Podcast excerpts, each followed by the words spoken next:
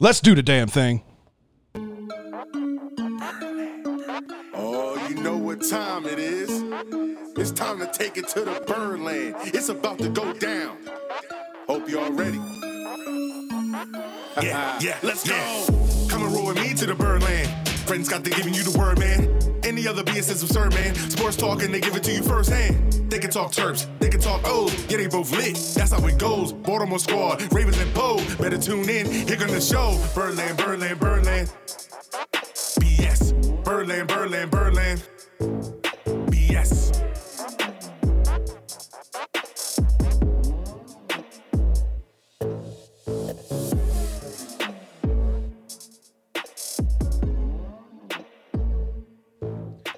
All about that BS, baby. What's up, BSers? What's up, peeps? Fred, Scott, Ryan, James. We got a special guest in the studio today. What's up, y'all? Guy you might be familiar with from the chat rooms, Mr. Joe Carlozo himself. Hey, you got it right. Hey, Carlozo. About time. It's only two years in the make. Oh, Scott. All I did was hit the button. Yeah. or Ryan. I don't know who to blame at that point. That was me. That was me.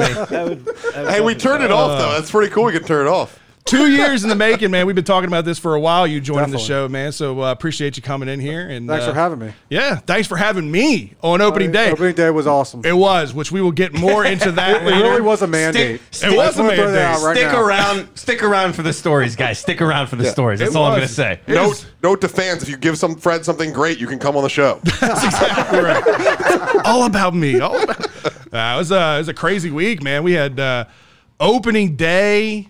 I got my second round of my vaccine, which, by the way, knocked me on my ass for two days. Like literally, out of 48 hours, I'm pretty sure I slept like 38 of those 48 hours. but did you die? I didn't die.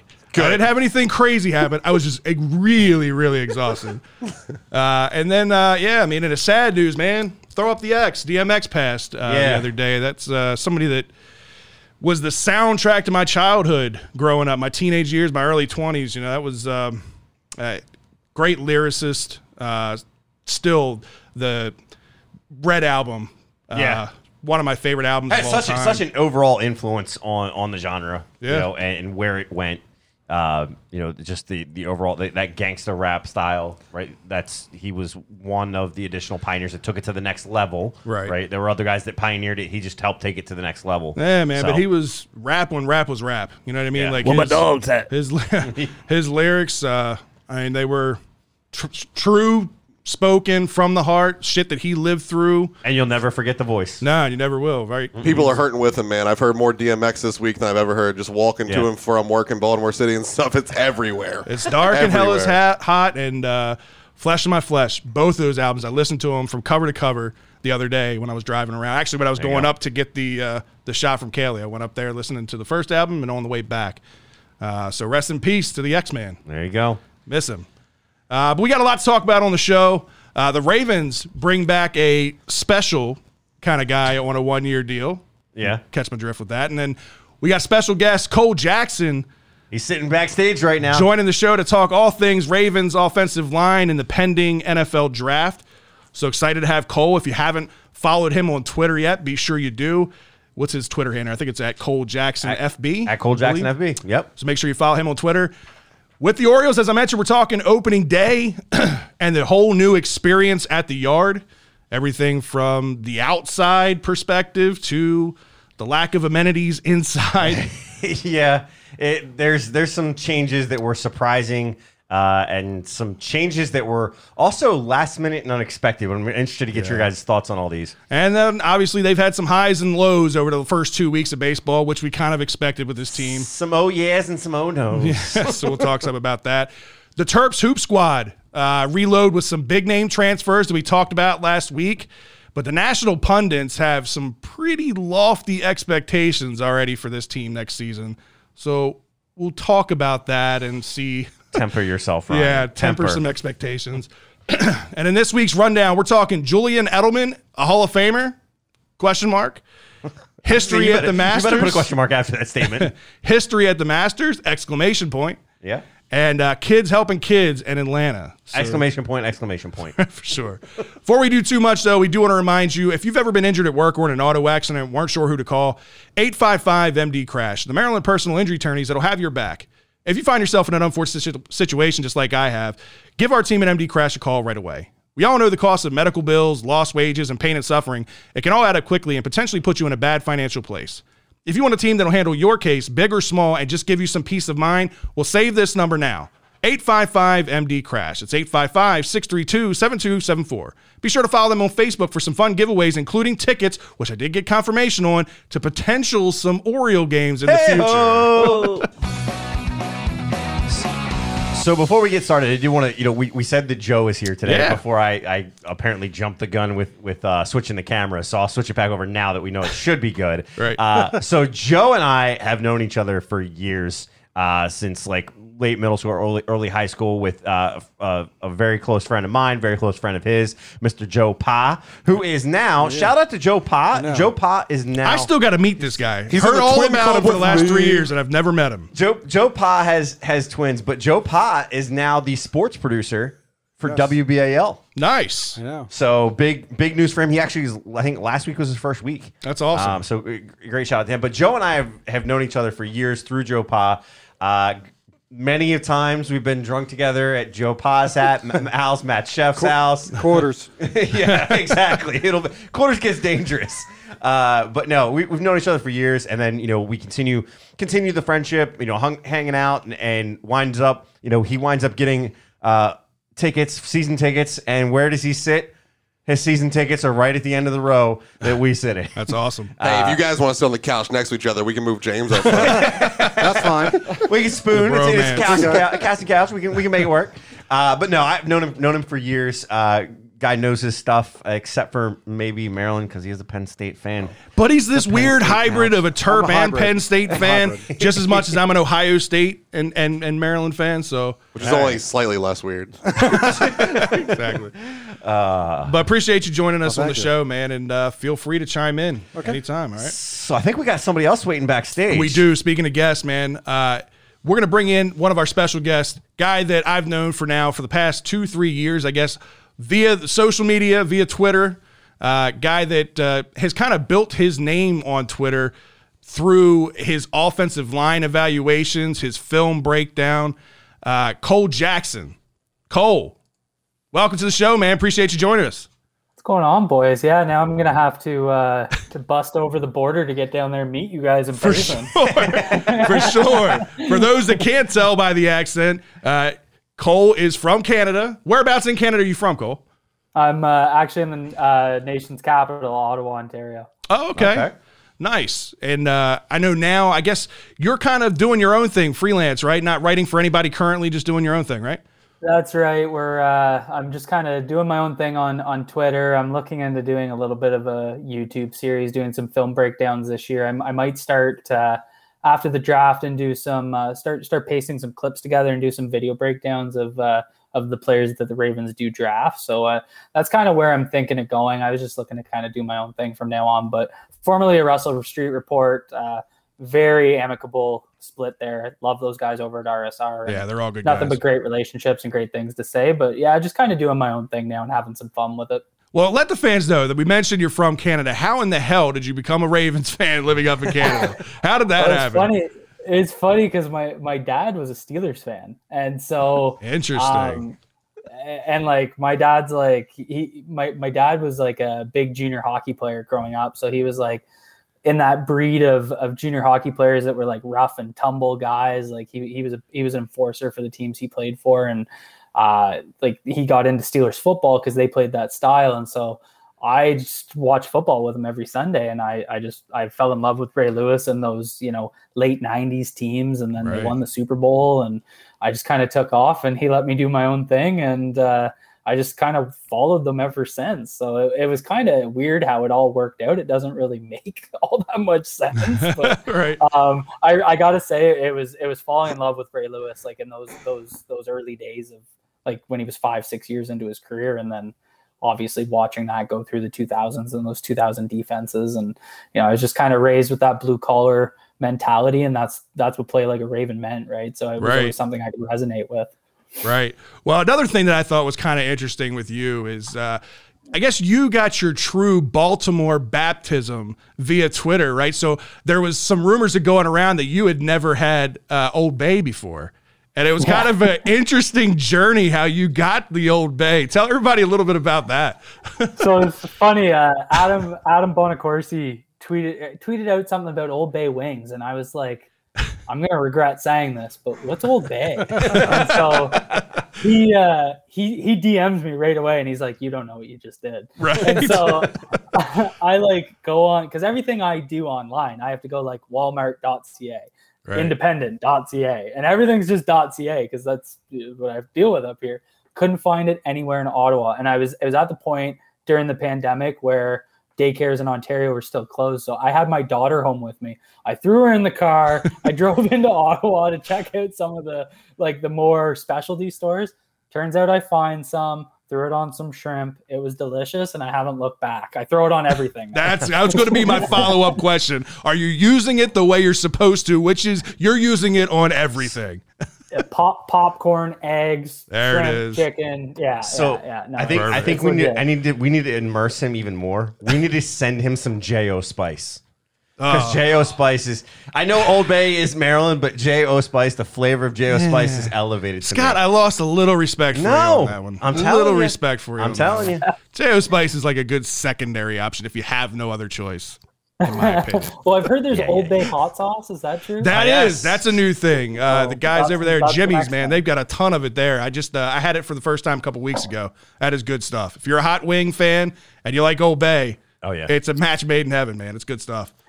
So, did, did this whole thing with you and and offensive line and and your film breakdown specific to that group? Did you did you play football growing up? Were you an offensive lineman growing up? Like, how did that kind of come about? Yeah, so uh, I grew up playing. Uh, I, I was I was always a left guard. I played some fullback. I played uh, some some defensive tackle and some middle linebacker. But my, my my roots were always left guard. That was the position I played like almost my entire career. Um, so I played high school up through. We had a really really uh, solid program at the high school I went to here in Ontario.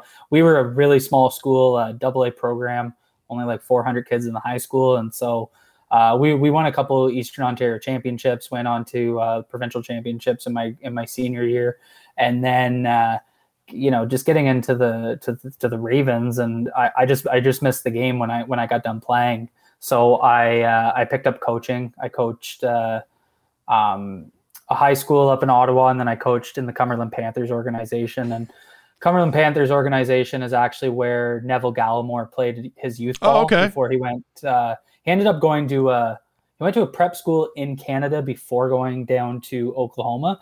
But uh, he's he's from Ottawa. He was like kind of the first big. There's another guy, uh, Eli Ankou, Ankou, who's playing for the Cowboys right now. He's a defensive tackle. He played at UCLA. He was another Ottawa-born kid.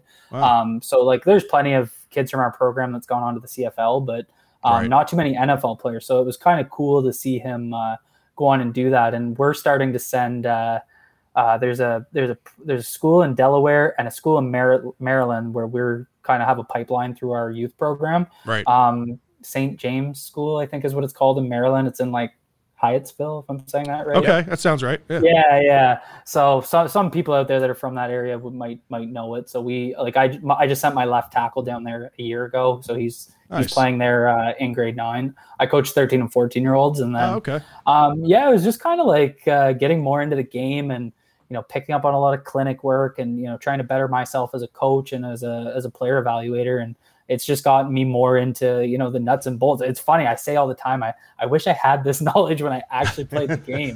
I would have Right. been such a better player. Like, it's uh, it's funny to look back on, but Right. uh, yeah, I was playing, coaching, that sort of thing. That's awesome, man. So, being that obviously you, you, you love the offensive line, you love to target. Let's let's kind of take take a minute and break down the offensive line situation. yeah, that's for the been Ravens some- right now. That, has been something Scott and I have been talking about for a while now. Ad nauseum. I, I mean, it's for me, it was the single biggest difference in the lack of success, I guess if you could say that, between the 19 season and the 20 season. The biggest difference for me was the offensive line. So We'll start it off with obviously the the biggest hole that was left last year, replacing Marshall Yanda. I know it's no easy task.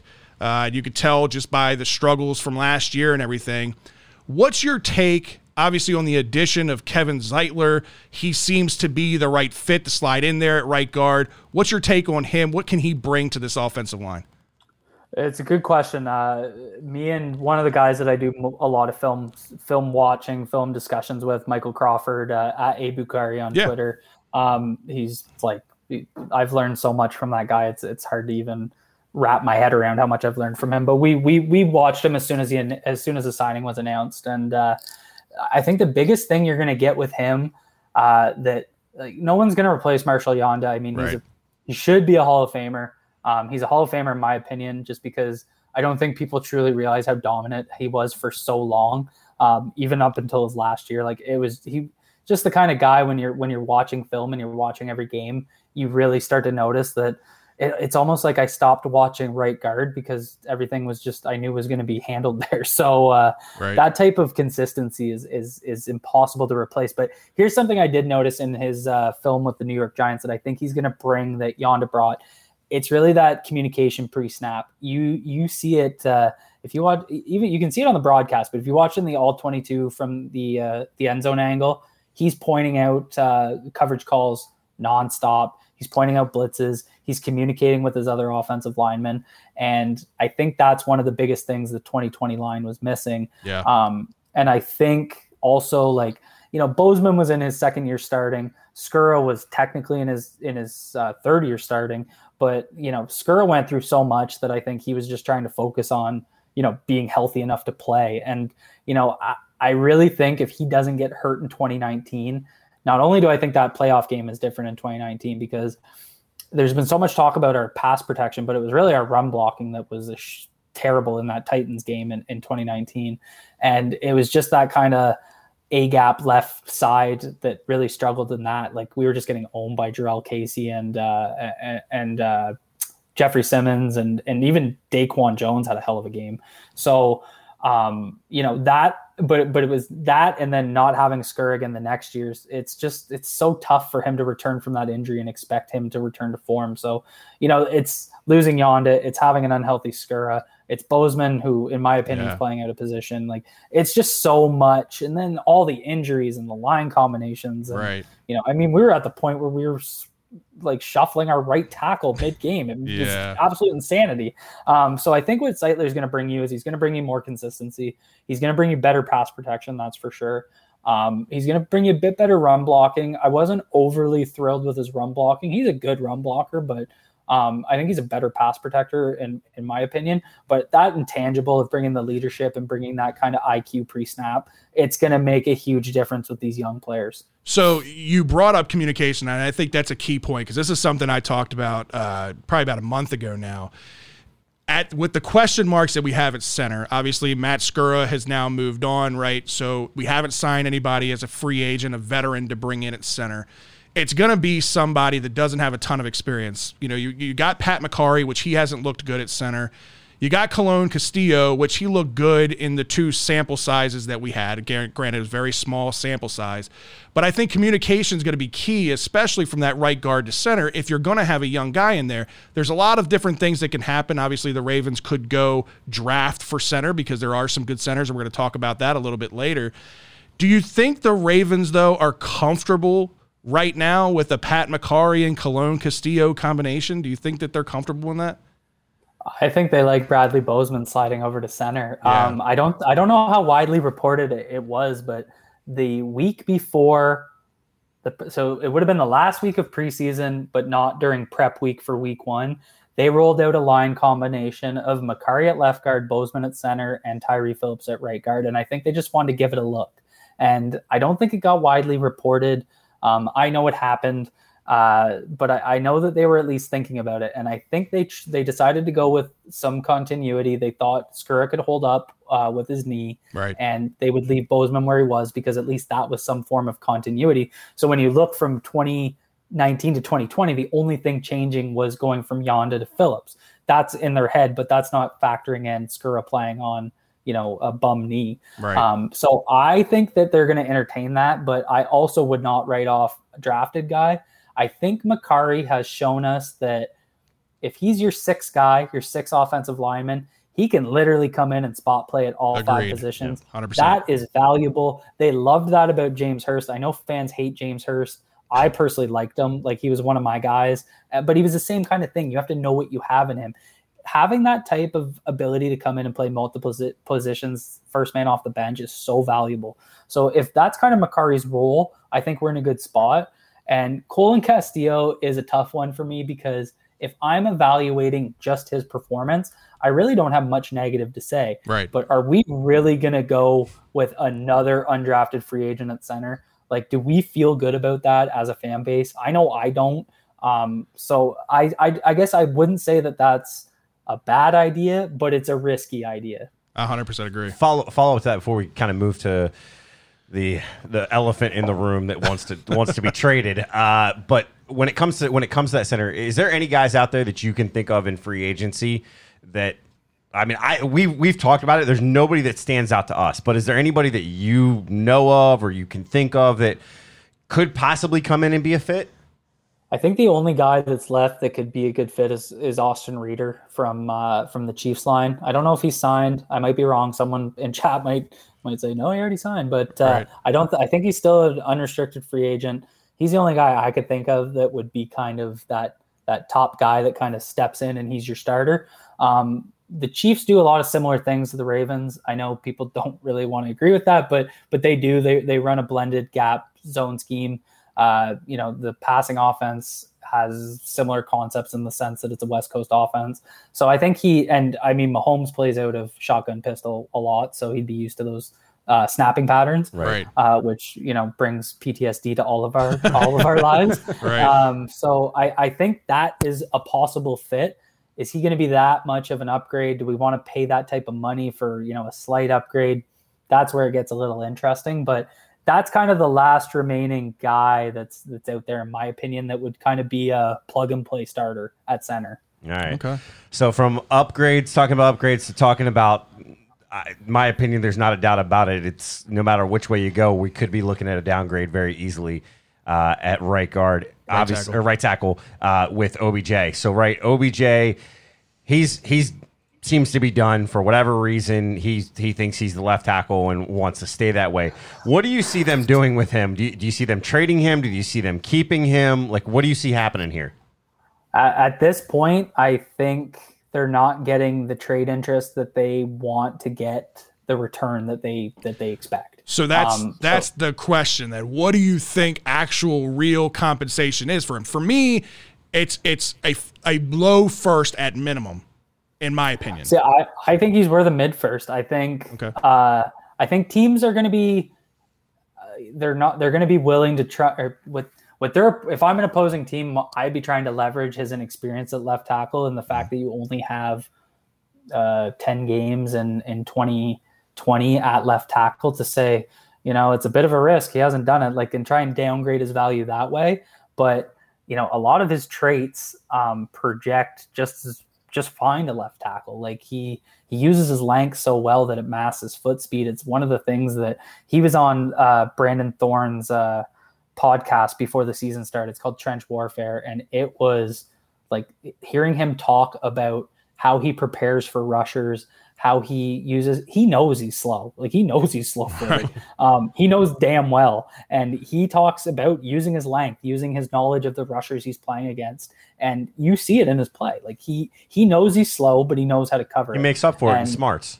Absolutely. And like it's one of those things where his ability to do that at right tackle, it's hard to kind of say, well, you can't do it on the left side. Really, what there's been this big conversation about, you know, right tackle with with the evolution of shotgun offense, and there's so much throwing at a shotgun, it's kind of limited the blind side for the quarterback because you know they're not taking those five seven drops drop steps uh, where their back is literally turned to the left left side, their blind side. Right. Um, I think, and there's been a lot of debate about this. Um, I remember David Bakhtiari was weighing in on it last summer uh, with Jon Ledyard, and you know what what people don't realize is when the quarterback can see you, he can work off of what he's seeing from your block. So if a guy's trying to bend you and you're pushing him out of the pocket, he can literally see you and step up in the pocket. But if it's on your blind side and you can't see that, even if you started in shotgun, he has to basically feel you. And so you kind of have that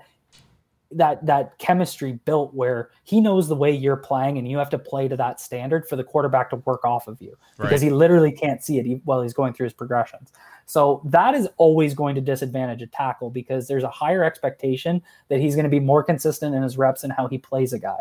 Right. Um, so I do think that that is relevant and it makes left tackle harder. But in the way Orlando Brown Jr. plays, I don't think it, it's going to impact him making a transition to the left side.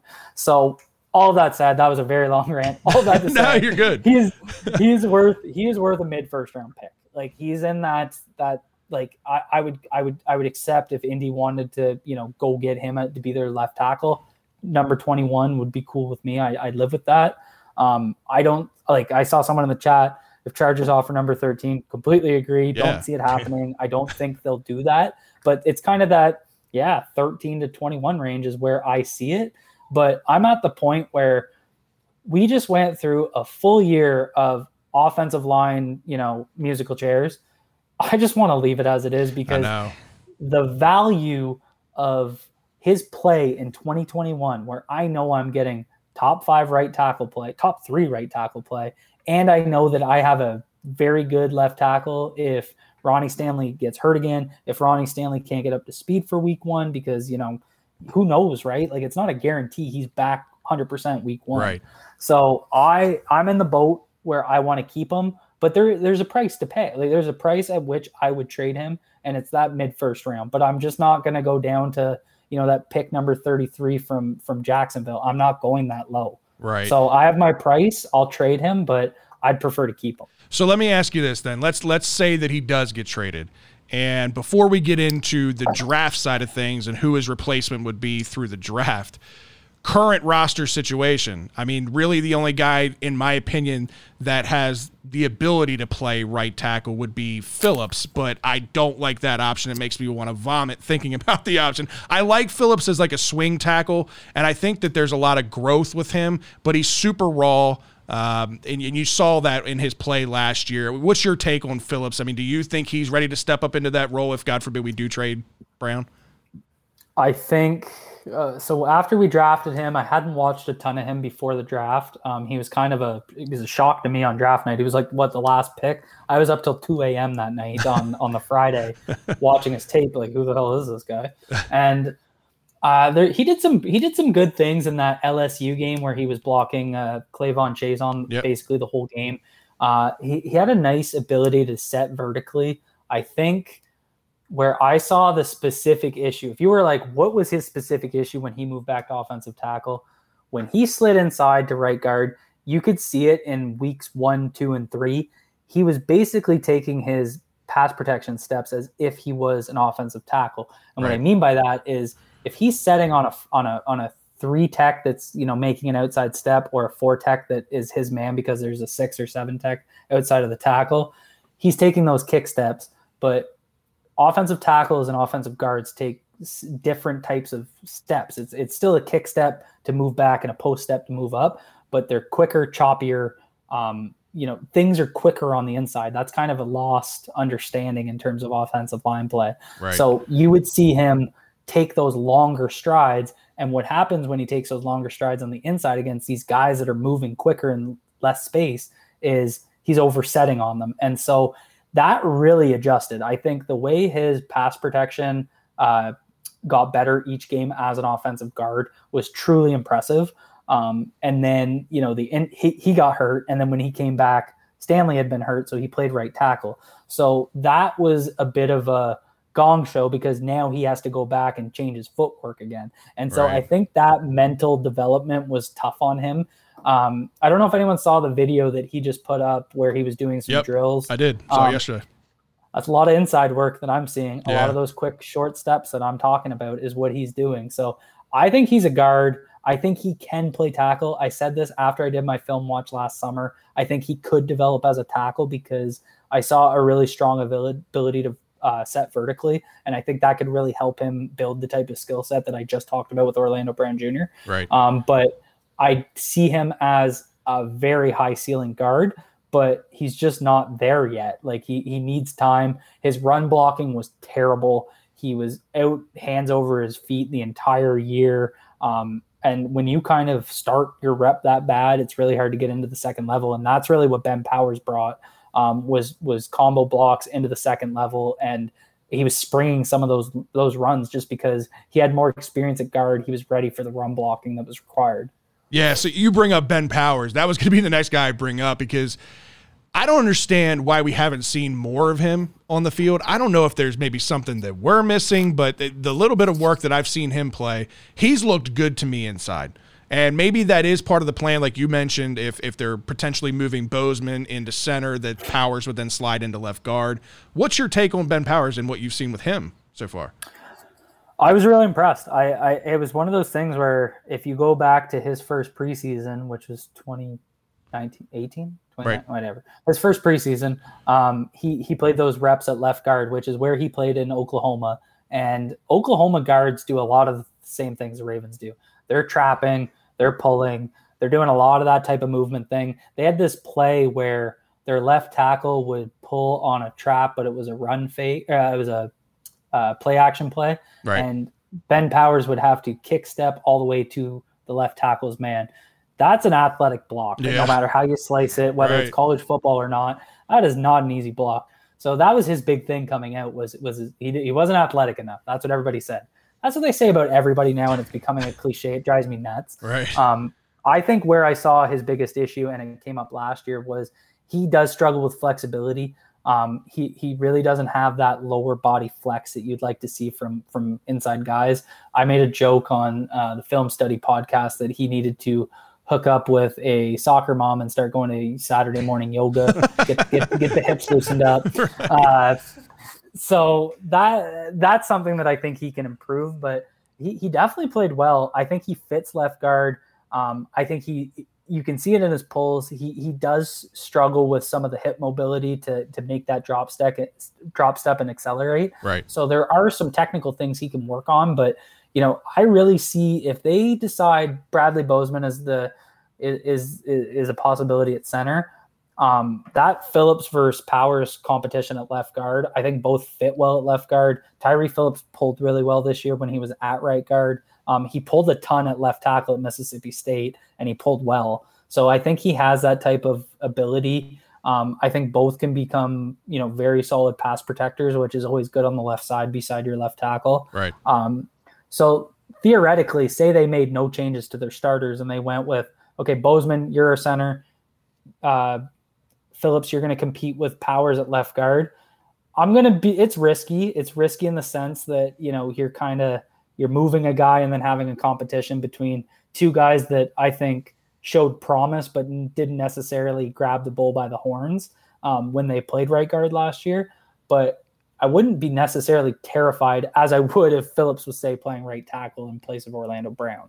Right. So, but but it's one of those things where what's what's the what's the what's the spot to make that upgrade? You know, and that's where I see, you know, a lot of draft prospects where you could just plug and play at center and you know just run with it. Well, Right. you, you brought up the draft, right? We've been talking a lot about internals, and the Ravens have it, it got some serious decisions to make, right? Because if you're going to go in this draft, there's only a hand, there's less than a handful of guys that you're going after uh, that are, are plug and play at right tackle. There's less than a handful of guys at center that are really going to be plug and play uh, that don't need a whole lot of development time. So, kind of wanted to talk about that, right? So, what are some guys that you think of when you look at this draft? that you think wind up being a good fit for this system and be a being a plug and play type situation because we need a, a center. You know, if you can get a center and not if you're not going to do uh, Bozeman over there, you need that. If you're ultimately you're going to need a replacement at some point for OBJ, whether that's this year or next year. Maybe this is the year you get that guy and then you you let him develop behind him for a year uh, while he finishes out, or maybe you wind up saying, okay, now we got this guy, let's go ahead and trade him now, and maybe you can get something for next year. Um, but wh- what's your take? What are some guys that you think fit well here? So if we're looking at the the center prospects, there's there's really three guys that I kind of see as plug and play centers. Um, you know, day one starters where I'm going to feel pretty comfortable. One of which isn't you know the most comforting because he's coming from a small school, but Landon Dickerson and Creed Humphrey are two guys that I think if they're drafted, they're day one starters at center. You just kind of you just kind of plug them in and, and let them play. I think both fit the scheme well. Like I said, Oklahoma does a lot of things that the Ravens do. I don't think it'd be a big shock for Creed Humphrey. Um, it, we were talking about communication. Creed Humphrey beside Kevin Zeitler would be really, really good for that kind of pre-snap getting guys set up. So I think that's one thing that would make a ton of sense. When you look at Landon Dickerson, he plays like a Raven. He has that skill set from Bama where they run that kind of mixture of gap and zone. So he's used to making the kind of blocks he'll be asked to make. Uh, he's a dog. He can get down in the trenches and he'll he'll just work guys. Um, so he's he's got that kind of that that fit to me. Um, I think you have to be obviously a little concerned about his knee. Uh, Right. I, I wouldn't take him off my board, but you know, I, it's one of those things where we can talk about medicals till the cows come home, but we're not the ones exposed to that information. So it's hard to really kind of scratch him off the list. And then the, the third guy for me is uh, is Quinn from uh, Wisconsin Whitewater. Uh, kind of came out of nowhere. Uh, his Senior Bowl was nuts. Like he was absolutely incredible to watch. I was able to find two games uh, of all 22 on him. They were hard to find. Uh, it- it's always tough to compare. I remember watching Matt Judon when he was at Grand Valley State, and even John Daka, who was with us from JMU. Um, and you watch their film, and they're just dominating guys because they're so much more athletic. And it was kind of that with Quinn on the inside. Um, so it was it was tough for for for that to kind of do that projection. But you did get the Senior Bowl um, to kind of see him against peers. And you know, if he had struggled even a little bit, I think that that would have made me kind of pause. But he, he just was dominant at So- the Senior Bowl. So, do you see him as like a, a legit plug and play kind of guy day one, or do you see him as more of a developmental guy? I think it's it's riskier because, like I said, that competition. It's Right. it's hard to have that kind of evidence base to to to make a strong case that he's plug and play. Um, he would be kind of, I guess, you could put Dickerson and Creed in, in kind of tier one, and then he's leading that tier two guys, that Really? fringe tier one, tier two guys. I see him as that good. Like if, Wow. like I said, if he didn't have such a good Senior Bowl, I would have felt a lot different Right. but he was so dominant and he just didn't I, it, I, I expected him to kind of come in and, and struggle a little bit and he didn't he just kind of took off right. so and then we're looking at kind of lower tier two guys there's josh myers out of Ohio state Yep. I'm not a up. huge fan of um, I, i've watched him quite a bit i do think ohio state um, has some good uh, transferable uh, scheme notes that work well for the Ravens. I mean, that's one of the benefits of the Ravens running such a diverse scheme where they they mix zone and gap concepts and even a little bit of traps. Um, so that that is helpful. Um, but I'm just not big on him. I didn't find he had a lot of lower body power. He kind of struggled with with that. Um, and his his pass blocking was pretty good. I I I don't think I don't think he'd come in and have a huge struggle, but I don't know if he's like a day one kind of run with it and, and never look back type of starter. So I wasn't too thrilled with his film. And then you get down a little bit. There there there are guys that people are saying could slide over. There's uh like there's been talk about Dillon Radunz and Right. uh and Brady Christensen or tackles that could come play center.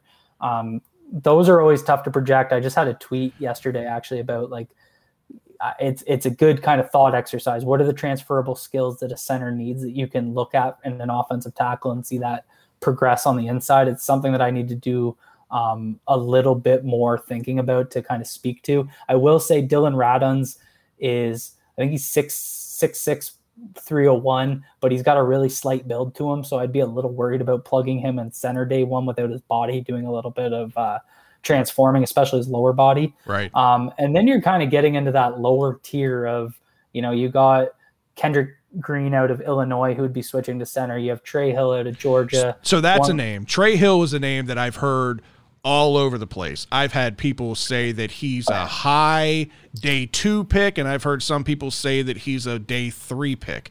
So he's been the guy that like I've been most intrigued to to hear other people's opinions on because if you don't land for me, if you don't land one of those top two tier one guys, you know, the Creed Humphrey of the world and the uh, Landon Dickersons of the world in round two, if you don't get one of those guys, then yeah, you got to, if you want a plug and play guy, you got to be smart about who you're getting. And this guy seems to be the most polarizing. What's your take on him? So one thing that is working for Trey Hill is he's absolutely a scheme fit, and to compare to other guys that are kind of in that tier, like Jimmy Morrissey and Drake Jackson are light 300 and under guys that are going to fit in a zone scheme. You know, they're going to fit with the Steelers, they're going to fit with the uh, Vikings, they're going to kind of fit in those those those roles where they're not going to be asked to down block and blow guys off the line as much as the Ravens are going to ask them. So I will give Trey Hill that credit because he he is a scheme fit. So say something nice about Trey Hill. He's a scheme fit. Um, that said, uh, I I didn't like his tape. Um, I did I didn't like it a lot. Um, he he plays out of control with his upper body. Um, he is powerful, but I mean you can just see he doesn't have a lot of flex in his lower body, and a lot of the times he's winning with upper body strength. And to be fair, the man is a dog. I'll give him that. Uh, Right. He finishes like an absolute animal. Like he he wants to put you into the ground. Um, and that's like, I mean, he's like 6'3, 330. Like he's just a big dude. And once he gets moving, uh, like he's gonna he's gonna body guys. But I see a lot of similar issues that I saw this year with with Tyre Phillips, where he's kind of playing out over his feet. He's overextending. Um, he's not able to kind of get low on guys when he's directly putting uh, putting his hands on like a zero one tech. Right. Um, and then there were also some issues I found where if he was re- if he was doing his because Georgia runs a lot of zone. If if he was combo blocking and he had a couple of steps to get into a linebacker, he was kind of able to use his length and, and get low. I think he's a really intelligent player. He's he, he makes me the, the way I look at him is he looks like he does his prep work. He knows what he's doing. He knows how to manipulate guys uh, with angles to make seal blocks. So that's really important. But when he was getting, you know, one step in a combo block into the second, um, into the second level where a linebacker's right up on him, he isn't able to coil his hips and get low again and then start drive blocking. And that's where he ends up high. And that might work in the college football level where he's just bigger than a lot of dudes. Right. But when he's trying to body up on these NFL linebackers, it's just not going to be as successful. So if, if we're talking about like a day, if, if go back to our hypothetical, Yeah. if they're going to roll with Bozeman at center and they want a guy that's going to kind of develop under him with, say, a uh, Colon-Castillo, I'd be okay with Trey Hill because I do think he's a scheme fit. I think he's got some things that can develop, but he needs a ton of work on his technique. Like I don't see that as a day one starter. Right. So naturally, he'll probably come in and be completely fine and be a day one starter. All right. Well, then let's go with the other the other hypothetical, the other situation we talked about, the Orlando Brown trade. Let's say that that trade does happen, uh, and now we're in the game of replacing Orlando Brown, right? Uh, let's say we get that mid round, first round pick that you had mentioned. Who are some guys that might be available in the middle of that first round? I mean, some guys that I've kept an eye on, and Scott and I have been talking about for the past couple weeks. You got Rashawn Slater out of Northwestern, who's a very versatile guy. He plays a little bit all over the offensive line, which I like that. Uh, you got Teven Jenkins, who we both like, dude's a like. mauler, but some question his effort at times. Uh, I don't know if these are two guys that are on your radar radar in the middle of the first round. Who are some guys you're looking at? Uh, I think Sewell, Slater, and Darrisaw are all going to be out of reach of even if we get that pick. I Really? think they're going to go higher than people expect. Wow. Um, I could even see Slater going to someone like the Cowboys, and it's kind of a shocker that they didn't take a cornerback again. Um, but yeah, um, but Teven Jenkins is an absolute dog. He's one of my favorite players in this draft. Um, if he was somehow there at 27, I would absolutely take him, throw him at left guard for a year, and then move him over to right tackle next year when when Brown Jr. walks. Right. Um, he's a dog. Like he's he's perfect scheme fit. He's I, I don't really. I guess I watched about five games on Jenkins, and I didn't really see the effort thing. I didn't Um, either. I didn't. I don't watch a ton of film like you do, but the little bit that I watch, I never saw an, an issue with effort. But that's the thing that I've heard most.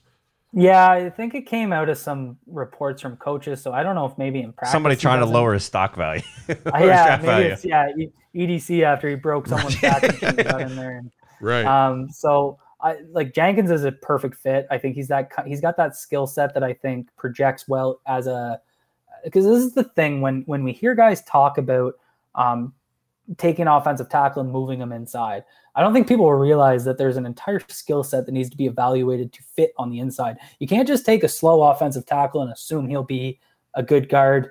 Just look at DJ Fluker. He wasn't Right. good at anything, even though he fit that mold.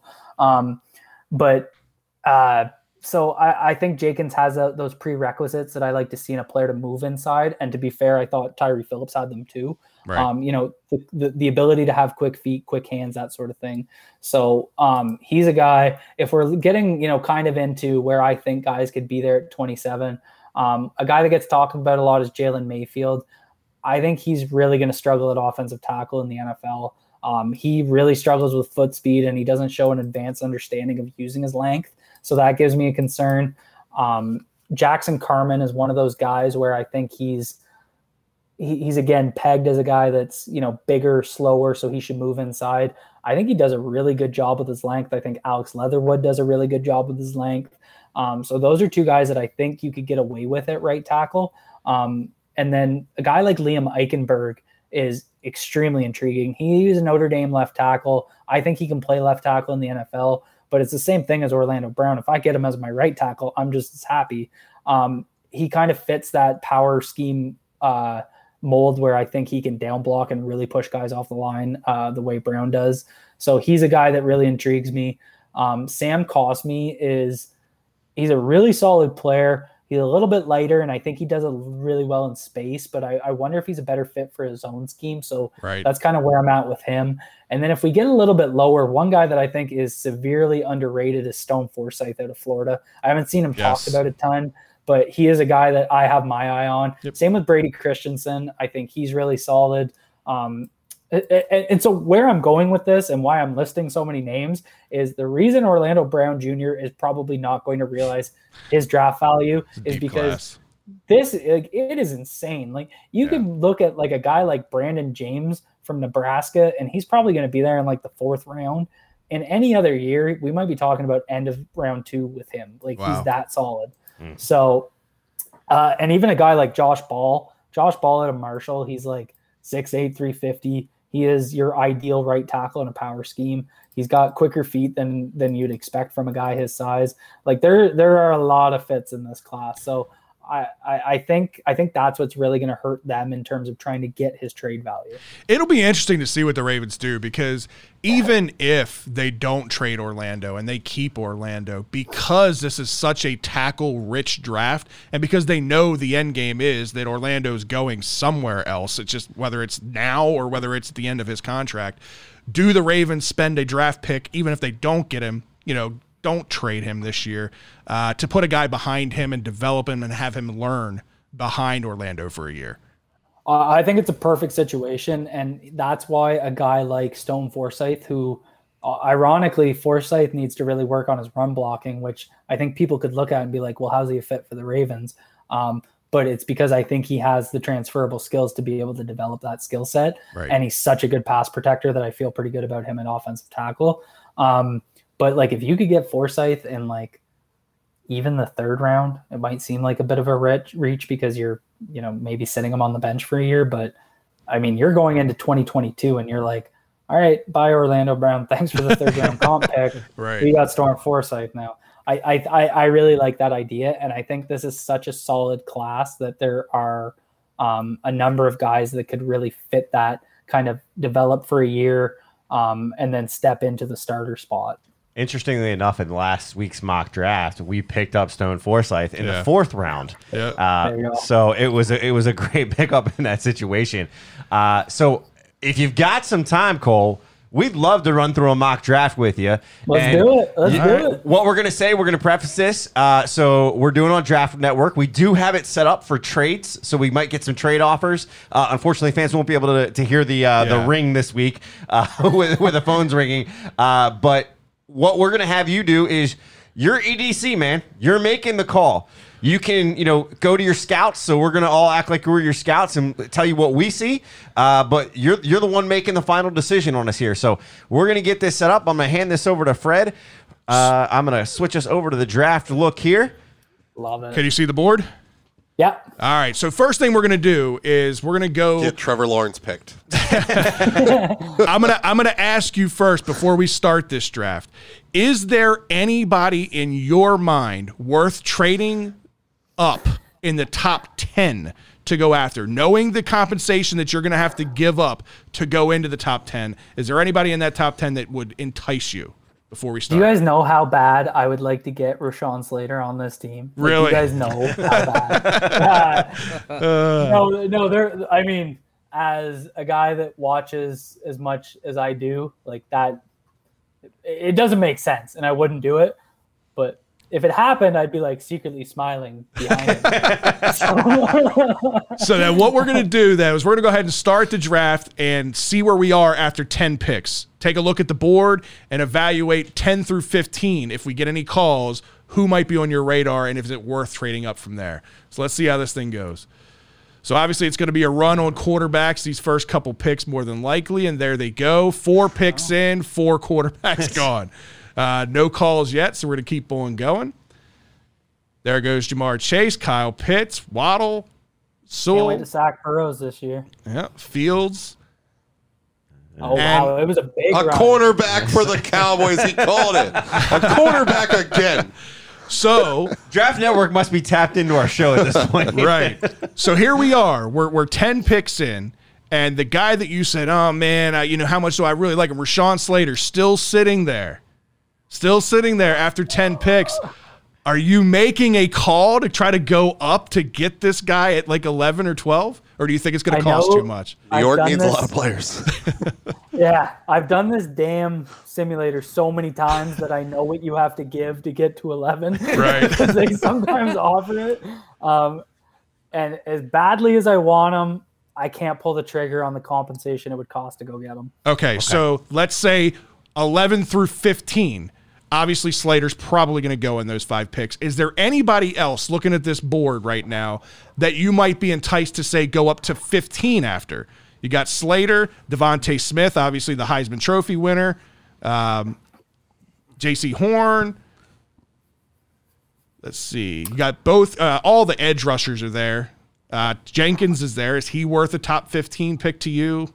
Smith. I don't think he's worth a top 15, but if he was there between as we get close to 20, I would entertain it. Okay. But DeVonta Smith is so intriguing. Smith. Uh, it- it it shows over there, Smith. Smith. He's so good, but Yeah. I again, it's just like I, I remember how I had this conversation with a couple other guys. It's like we've added Sammy, Marquise Brown's in kind of year three, where I think he's got a lot of promise. I think I view him higher than a lot of people do. You know, are there going to be a target enough targets to give to a guy that you just traded all that draft capital for? Right. As good as he is, and he is good. So I'm not trading up here. Okay, so that's that's going to be my other question to you about DeVonta Smith. DeVonta hmm. Smith's a great talent. Don't get me wrong, right? But a lot of people, including us, have been talking about the right player and the right fit at that wide receiver position for us. So guys like Rashod Bateman, guys like Terrace Marshall Jr., maybe not as high on other teams' board, but might, in my opinion, might be a little higher on our board because of the right fit. Are those two guys maybe somebody you're looking at? in trading up in the top 24 or you standing pat and at 27 and not considering either one of those and that's kind of, it's it's just I had that hard time envisioning like not only did we take a wide receiver in the first round, but we gave up other draft ass- assets to move up for Right. him. Where are we getting those targets from when we're not going to throw the ball enough to Right. kind of feed that that type of draft investment, right? And I, I think a lot of that comes from it's not so much that I want to see them go out and throw the ball 40 times a game. It's I really think that we have something in Marquise Brown. I think we need to unlock what we have in him before we kind of close the book and move on. Um, I think Mark Andrews is very good. Uh, so, you know, those are kind of your top two targets. I think we need to complement around them. And I think Sammy Watkins did a very good job if he can stay healthy. Obviously, that's not something you can bank on. But if you go and you added Sammy Watkins, you got Brown, you got Andrews, You're going to run the ball a hell of a lot this year. Do we have the targets to give to a first round wide receiver that we not only drafted in the first round, but we gave up draft compensation to go get? That's the kind of philosophical question that we need to consider. I personally think the answer is no. Okay. Fair enough. And then the other hole, I got to ask you this too. The other hole, obviously, that everybody talks about edge rusher. Uh, we haven't added ha- haven't added a veteran yet. I know there's a lot of talks about that. Uh, might happen after May 3rd. But if we are going to at draft an edge rusher in the first round, is there anybody? Because you got the pick of the litter. Not a single edge rusher has been taken yet. Yeah. Is there anybody worth going up anywhere, or again, are you staying pat at 27 and kind of just seeing where the chips may fall? I think I like a lot of the value that's going to be there um, at 27. Uh, there's a couple guys I'm pretty out on, uh, like such as Jayson Oweh. I just I I, I don't see it technique wise. Um, that said, a guy like Kwity Paye Yep. is very good. Um, I think he's a really good fit. I think Azeez uh, U- Ojulari, I always say his name wrong. Yeah, I think he's a damn good scheme fit too. Um, again, one of those guys where I saw people saying he doesn't play tough or he can't play against the run. It's one of those things where I watch. I'm like, what the hell are you guys watching? I mean, the guy's sticking his head in in, in trap blocks nonstop.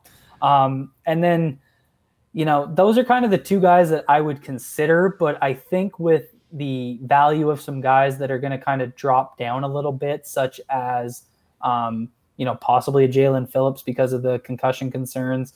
Um, I really like Joe Tryon. I really like Ossai. I like Basham Jr. I like Quincy Roche. Like Peyton Turner out of Houston kind of caught my eye a little bit. So there, there's enough guys where I'm probably not going to move up for an edge rusher. Okay. Um, but I would definitely be sitting back and being like, okay, what's available at 27 before we make a call? All right. Well, let's right. start it up. See where we Flip go. that back to everybody so we can Oh, see yeah. the entire board here.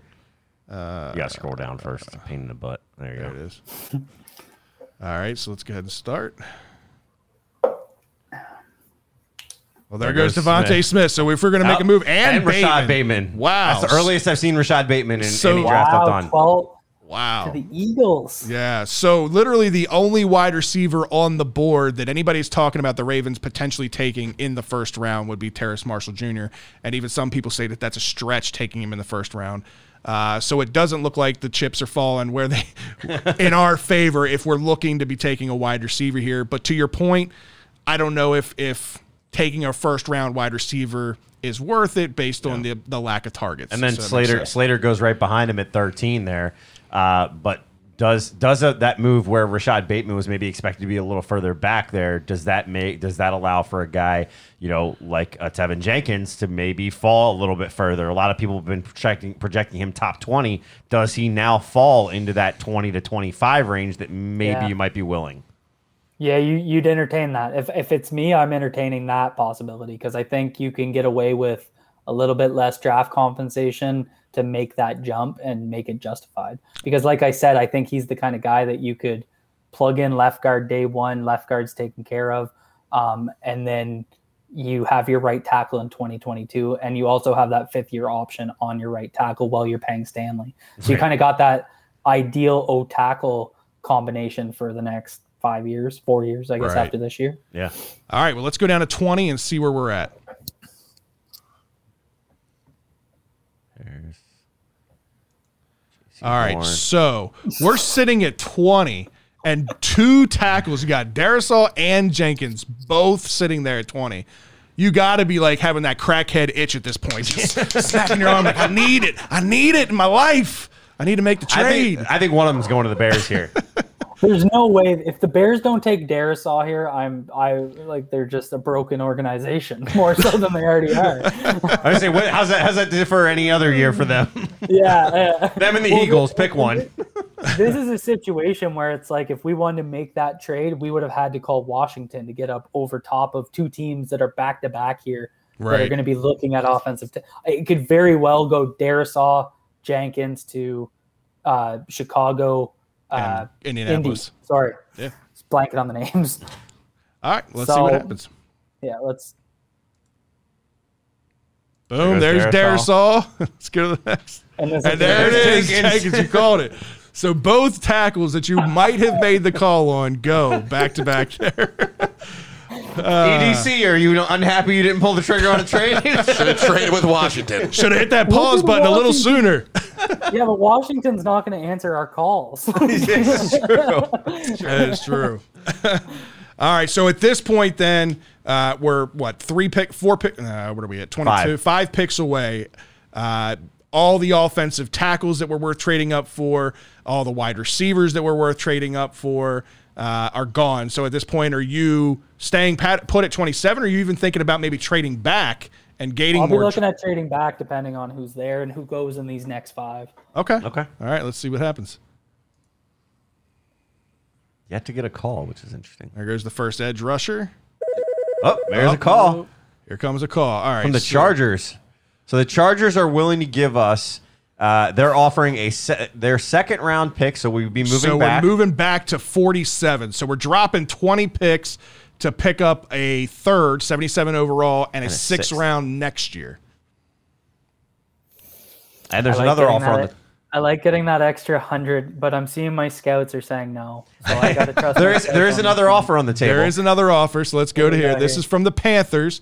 You're dropping back to 39, so you're dropping back 12 picks, but then you're picking up a fourth rounder, 113th overall, just outside of top 100. Yeah, that. That's a leave it up to you decision, is what that was. that- EDC, this that's is what you're paid for, or not paid for by us. yeah. so the, here's the, here's the thing that you got to think, right? Is yes, you're you're dropping back 12 spots, but you're dropping back from the first round to the second round, and you're losing that extra year, right? it. Uh, so that's something that you have to consider in this too. It's not just a matter of picking up draft picks. The contract goes from a five year to a four year. So why don't we look at the counteroffer situation so he can see who's on the board and see if it, if there's value to him actually doing this at this point. Let's see. So who is on the board? I think we're gonna have the pick of the litter pretty much at edge rusher, Kwity Paye, and well, Jayson. O, I know you weren't high on him, but Kwity Paye is there. Um, let's see, a couple corners. We are. Wait, what are my scouts saying? Who who do you guys Ryan, want? Ryan, Who you need to do your Oh, your work. Remember that last time you made that trade? You So- got I'm not gonna lie. I was sitting here saying you need to add a six to that fourth so we can trade back into the third round so- later. so that's what I would do. Preface that Cole Jack Cole last week. That's what Ryan did. Ryan was like, just throw a six rounder on there, see if they take it, and they took it. Ryan found So the he picked glitch up- in the system. That's what he did. He picked up another like two six round picks. And it was like, You get a fourth and a six, you can trade that back into the third. I'm telling you. You finesse the system. yeah, exactly. Yeah, they gave me. Hey, Exactly. if you're gonna give me a little green bar that tells me how far to push it, I'm gonna push it that far. It's Madden when you're trying to get Khalil Mack four years ago. You just keep throwing draft picks in, into the trade. I'm only playing this franchise mode for one year. yeah, right? Well, here, uh, here's the uh, situation, right? We're sitting at 27. The pick is ours to take unless we want to use one of these these trades. Kwity Paye is a guy that I know you said you were kind of high on. I think a lot of people like there, and it's at a position of need, and it would guarantee us five years of a rookie contract. So, what's your opinion there? I gotta go pay. I gotta Yeah. take him. Uh, I'm with you. Okay. It's payday. Let's go. Payday. All right, Kwity is. Pay is the pick. And, and and just like to that conversation you and I had, Fred. Like Yeah. This is where I see you having a board, and your board tells you kind of who your top ranked players are, and then you have that kind of scaled need, and so you're kind of seeing, you know, what do we need to do based on need. This is where you, top guy on your board, top need. It all boom, easy matched. pick. Yep. It all easy matched. pick. Absolutely. And it's the premium position where you're going to get value in that fifth year option. Gotcha. So interestingly enough, if we scroll down on the left side just to see what you know what went after right after us. So you know we get Paye. Oweh goes right after that. Then you have Davis goes, Newsome goes, and then Marshall goes at 31. To the fucking Chiefs. The the Chiefs just get richer. God damn them. I hate the Chiefs. Say keep Sammy Watkins. We don't need him. Then you got Kadarius Toney. I know a lot of people are high on him. To me, he's like a Marquise Brown 2.0, similar player. Uh, I'm not saying he wouldn't work here, Yeah. but he goes 33 to the Jacksonville. Jacksonville's going to have an exciting offense down there with uh, Apparently. hell of a quarterback and a hell of a wide receiver. Uh, I so- will. I will say in this scenario, and it maybe not in this scenario because Moehrig went Trevon Moehrig. If he was there when we were picking at 27, a sneaky trade candidate would be the Dallas Cowboys and their 44th pick and a trade back. If you could trade back to 44 and add something to get that pick 75 that they have, you would only move back 17 spots. That's not right math. Yeah, it is. Um, Yeah, it is. Yeah. So you, you'd only move back 17 spots. You'd add pick 75, maybe give up one of your fifths, and you kind of stack three picks in between 44 and uh, 75. So that's Okay. a really intriguing situation. And the reason I'm saying the Cowboys specifically, they need to upgrade their secondary. We just saw them take Patrick Surtain. I think if Trevon Moehrig was sitting there, he's a really good scheme fit. He fits what they need. Right. I think he would be the kind of guy that, first of all, we'd consider him as a free safety, best player available Yep. option. But I think the Cowboys would have a lot of interest in trying to actually, because that's the thing with these, think- these trade simulators. You actually have to envision why would a team trade up back into the first round. I think that's a trade the Cowboys would make to get aggressive to bolster their defense when they have all these highly paid offensive. That's players. what he said. So I He just want to throw if- that out there. If Moehrig would have been there, Oh, I was That gonna say, would've I, was been gonna say, I thought he went. I had to go back and check to double sure. yeah, I was just trying to give because that's a Yeah. scenario I use in my head all the time when I screw around with this. I I do what we all do. I try and figure out how to finesse the system. Gotcha. All right, so let's let some picks roll off here. See if we get any trade offers. Uh, oh, wrong button. yep, wrong one. Trade offers for the uh, second round picks. Let's see.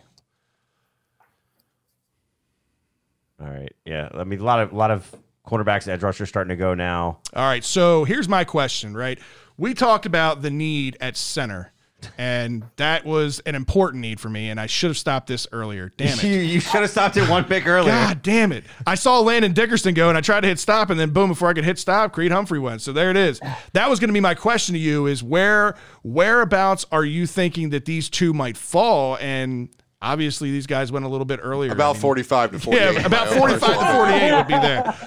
that's my that's the evidence based answer. I think, I think in reality, I think they I think they both go a little bit higher because there's a lot of teams in need of a center right now. But um, that that's too like I don't really see Jacksonville going after a center, so that's kind of surprising. But uh, Houston definitely or Houston. Uh, the Raiders, whatever Las city Vegas. they're in now, Yeah. Las Vegas. Um, I The definitely see- Raiders. I definitely see them needing a center, so that's a good fit. So that's another one where I think you're looking at maybe that Chargers pick to make that trade up and, and tar- target a team that isn't going to take a center. So uh, I would, I this is the thing. I we don't have a whole lot of roster spots, right? Like Right. if you if you do trade back, you're not going to load up on you know a 10 class rookie, uh, a 10 class rookie class, 10 spot rookie class. Um, You're more looking at probably trying to maximize the value in top 100 picks. So I am for a trade up. Um, I'm definitely looking at doing that when we get around to the third round pick. Okay. Uh, I think there's a lot of value in that kind of 75 to 85 range, especially with the way this board falls. So um, I would entertain that kind of trade up opportunity to get Creed Humphrey. If you came away with Kwity Paye and Creed Humphrey and you still had a third round pick, like you're sitting pretty, I think. Okay, and I know another guy you mentioned, Alex Leatherwood, still there. He's the 48th overall rated prospect on this board. Is that Mm-hmm. a guy that you're looking at here at 58, potentially moving up for, or are you? Mind you, we're nine you're at? picks away. Yeah, we're nine picks away. I probably wouldn't move up for him, but he'd definitely be on on higher up on my board when we get to pick 58. All right, All right, let's see where we are. run it through. Davis gone. Radunz gone. Freiermuth. Freiermuth gone. Freiermuth is one that was on our radar. Uh oh. right, so here we go. We get an offer, Again from the Panthers. another trade back. So we're trading back to fine. 73. 73, picking up a four at 113 overall, picking up like a five at 100 and was that 51? Yeah, 151. 151 overall, giving up our second and giving up our third, 104. Nah, Yeah, absolutely that- not. that All right, what's the next? sense. What's the next rating? There's another. Decline Uh, one. Thanks, scouts. yeah. All right. So on this one, the Broncos. whoa. Holy cow! So Whoa. They're giving you a third at 71, a fourth. And so this is this is the exact scenario I'm just ta- like. Yeah, we we don't need these players. All these picks, like I just don't see the value in it. but it has paid off. I, I, I will say, you know, we saw it pay off with the glitch in the system. That can wind up coming back and helping you later because you might be able to trade up in this situation. That's right. you know, you're we've seen EDC do that before where they've stocked, you know, draft picks. We've seen Ozzy do it. They stock draft picks and then they wind up trading up for somebody. It happened with Lamar. We would not have Lamar had we not stocked up on draft picks, right? That's and true. and been able to trade up in that scenario. yeah, but So- in this, you're this giving not out, you're getting out of the second altogether, and you're moving back in the third. all to gain a fourth, and a fifth, and a seventh. Yeah. You know what I mean? You're completely taking yourself out of the second round. I, I don't I Too don't like bad that offer. at That's a all. no for me. Yeah, it's a no. All right. Okay, Last week was better. it was. Last week was better. All right, so at 58, Leatherwood went the pick before us again. uh, yeah. It's hearing us. Stop talking, everybody. All right, so at 58 overall, one of the guys that I noticed right away on the board that a lot of people are talking about, Dyami Brown out of North Carolina, the wide receiver, uh, an electric guy that can play inside or outside. Uh, and, you know, obviously, Greg Roman likes to move wide receivers around in this scheme. He could be a potential guy there. Uh, we've already got an edge guy. I don't see us going edge. Uh, Brady Christensen, tackle out of BYU, is there. Brevin Jordan, an athletic Tight Miami, Miami. tight end. We talk about the the loss of having that second pass catching tight end. That's an option there. Anybody jumping off of the board to you? Milton Williams is good. Basham's good. oh, Basham's good, dude. That kid is a f- an athletic freak. Yeah, and and this is the thing: if you go get Kwity Paye, you can have a guy like Basham, and it's not really a redundant pick because they kind of have different skill sets. Um, you know, you're looking at more of that five tech sliding guy. Um, it's tough to justify. The I think where I'm debating here, it's really between Milton Williams, uh, Dyami Brown, and then Quinn, who I think would sh- I think he's lower down, but this is where I'd be considering picking him at 58. And it's kind of like when we're looking at the offense, this is the que- this is the debate that's been going on Ravens Twitter all off season. Was it the offensive line? Was it the lack of a wide receiver? Depends on really depends on where you stand on that side of the fence. Right. I would be going after Quinn here. That would be my pick at 58. How tall is this wide receiver? That's my question. Uh, he is Not six one. Not tall enough. I'm out. Well, you were in on Rashod uh, uh, Bateman. No, you're who's- all in on Bateman. I agree with you. You're okay, but I'm not. A, I'm not like, hammering the table. I was in on Metcalf. That's my type of receiver. Oh, get out of here. All so right, you're in on Quinn, Quinn. on this one. Yeah, even though he's far down the board, but I got my own board. I mean, a lot of people have been talking about him. I, I know our boy Garnett. He was in the chat room earlier talking about him as well. So, uh, all right, if this is your pick, we're going to go interior my offensive pick. line, Wisconsin. All Are my right. scouts booing me, or are they giving me an applause? Yeah, What are they what's what's kinda- happening over there? You're doing fine. They're indifferent. They're not sure. Another Big Ten school right there. That's right. All right, so let's get This, through this here. is your ultimate Ravens draft where it's not flashy, but it's going to look real good in September. Right. There you go. so Basham goes at 67. So we're about at pick 70, which is where you said you were starting to think about trading up for a potential guy. Uh, did you want to take a look at the board and see who's on here? Anybody? Is my boy Tylan Wallace still on there? Oh, let me go back. There oh, he yeah, there yep. was. Yep. Okay, Yeah. so let's let's pause at pick 75. 75. Okay. Yeah, if he's still there, which he should be. All right. Trumbull. Don't go, don't go, don't go, don't go, don't go. Hunter Long, another tight end that was on the radar. Up 75, 75. So Richie Grant, they went safety. So six, pick Oh, 76. shit. Did it go one too far? Is that who you're looking to trade with? Was Dallas? No, no, no, but that that's good. That's Okay. good. So this is where I'm in that territory where I'd be looking to trade 103 with a fifth round draft pick or a sixth round draft, whatever the whatever the green bar tells me Okay. to, to to get up after a guy Half that like green Tyler- bar. It's expert level. All right, so we're gonna choose us, and then we're gonna go with where's the Giants? The NFC, the Giants. Next, so we want their 76 pick. We're gonna give up 104, and then you're saying to 171 or Try 184. 184. Nope. Nope. Nope. 171. 171. Nope. I think you'd have to give up both of them in order for it to even come close to green. Let's see. Yep, there you go. Both. Try- fifth. try a fifth and a Drop sixth. the six, So yeah. let's do this fifth and this sixth. Oh, there you go. Done. Done? Book it. Send my right. offer. Let's send it over. See what the Giants say. Giants There it accept. is. Let me They tell you, that green line was too hard. We should have dropped down a top pick there. So the You're just like amateur. I don't know nothing about football, but I know how far a green line goes. So it's 76 back on the board. You're looking at Tylan Wallace, the wide receiver out of Oklahoma State. Tell us about him and what makes him exciting at 74. the thing I like about him a lot is um, I see him as that kind of what we saw from uh, from Duvernay last year. I think a lot of people expected him to come in and just be a slot receiver because that's what he did a lot of at Texas. We saw him play a lot of the Z, and I think it was 50 50 split. He played like 163 outside snaps and about 151 inside snaps. Um, so I think that surprised people, but he has that speed and he has that ability to track the ball that kind of projects well in terms of threading vertically from the outside. I think Tylan Wallace is similar in the sense that he can be a Z slash slot receiver, but he offers a completely different skill set. He's going to run a little bit more horizontally for you, where Duvernay is going to challenge a little bit more vertically. This guy plays like a Raven. He's got that Steve Smith mentality to him, where he's an undersized guy, but he's going to play like he's six three.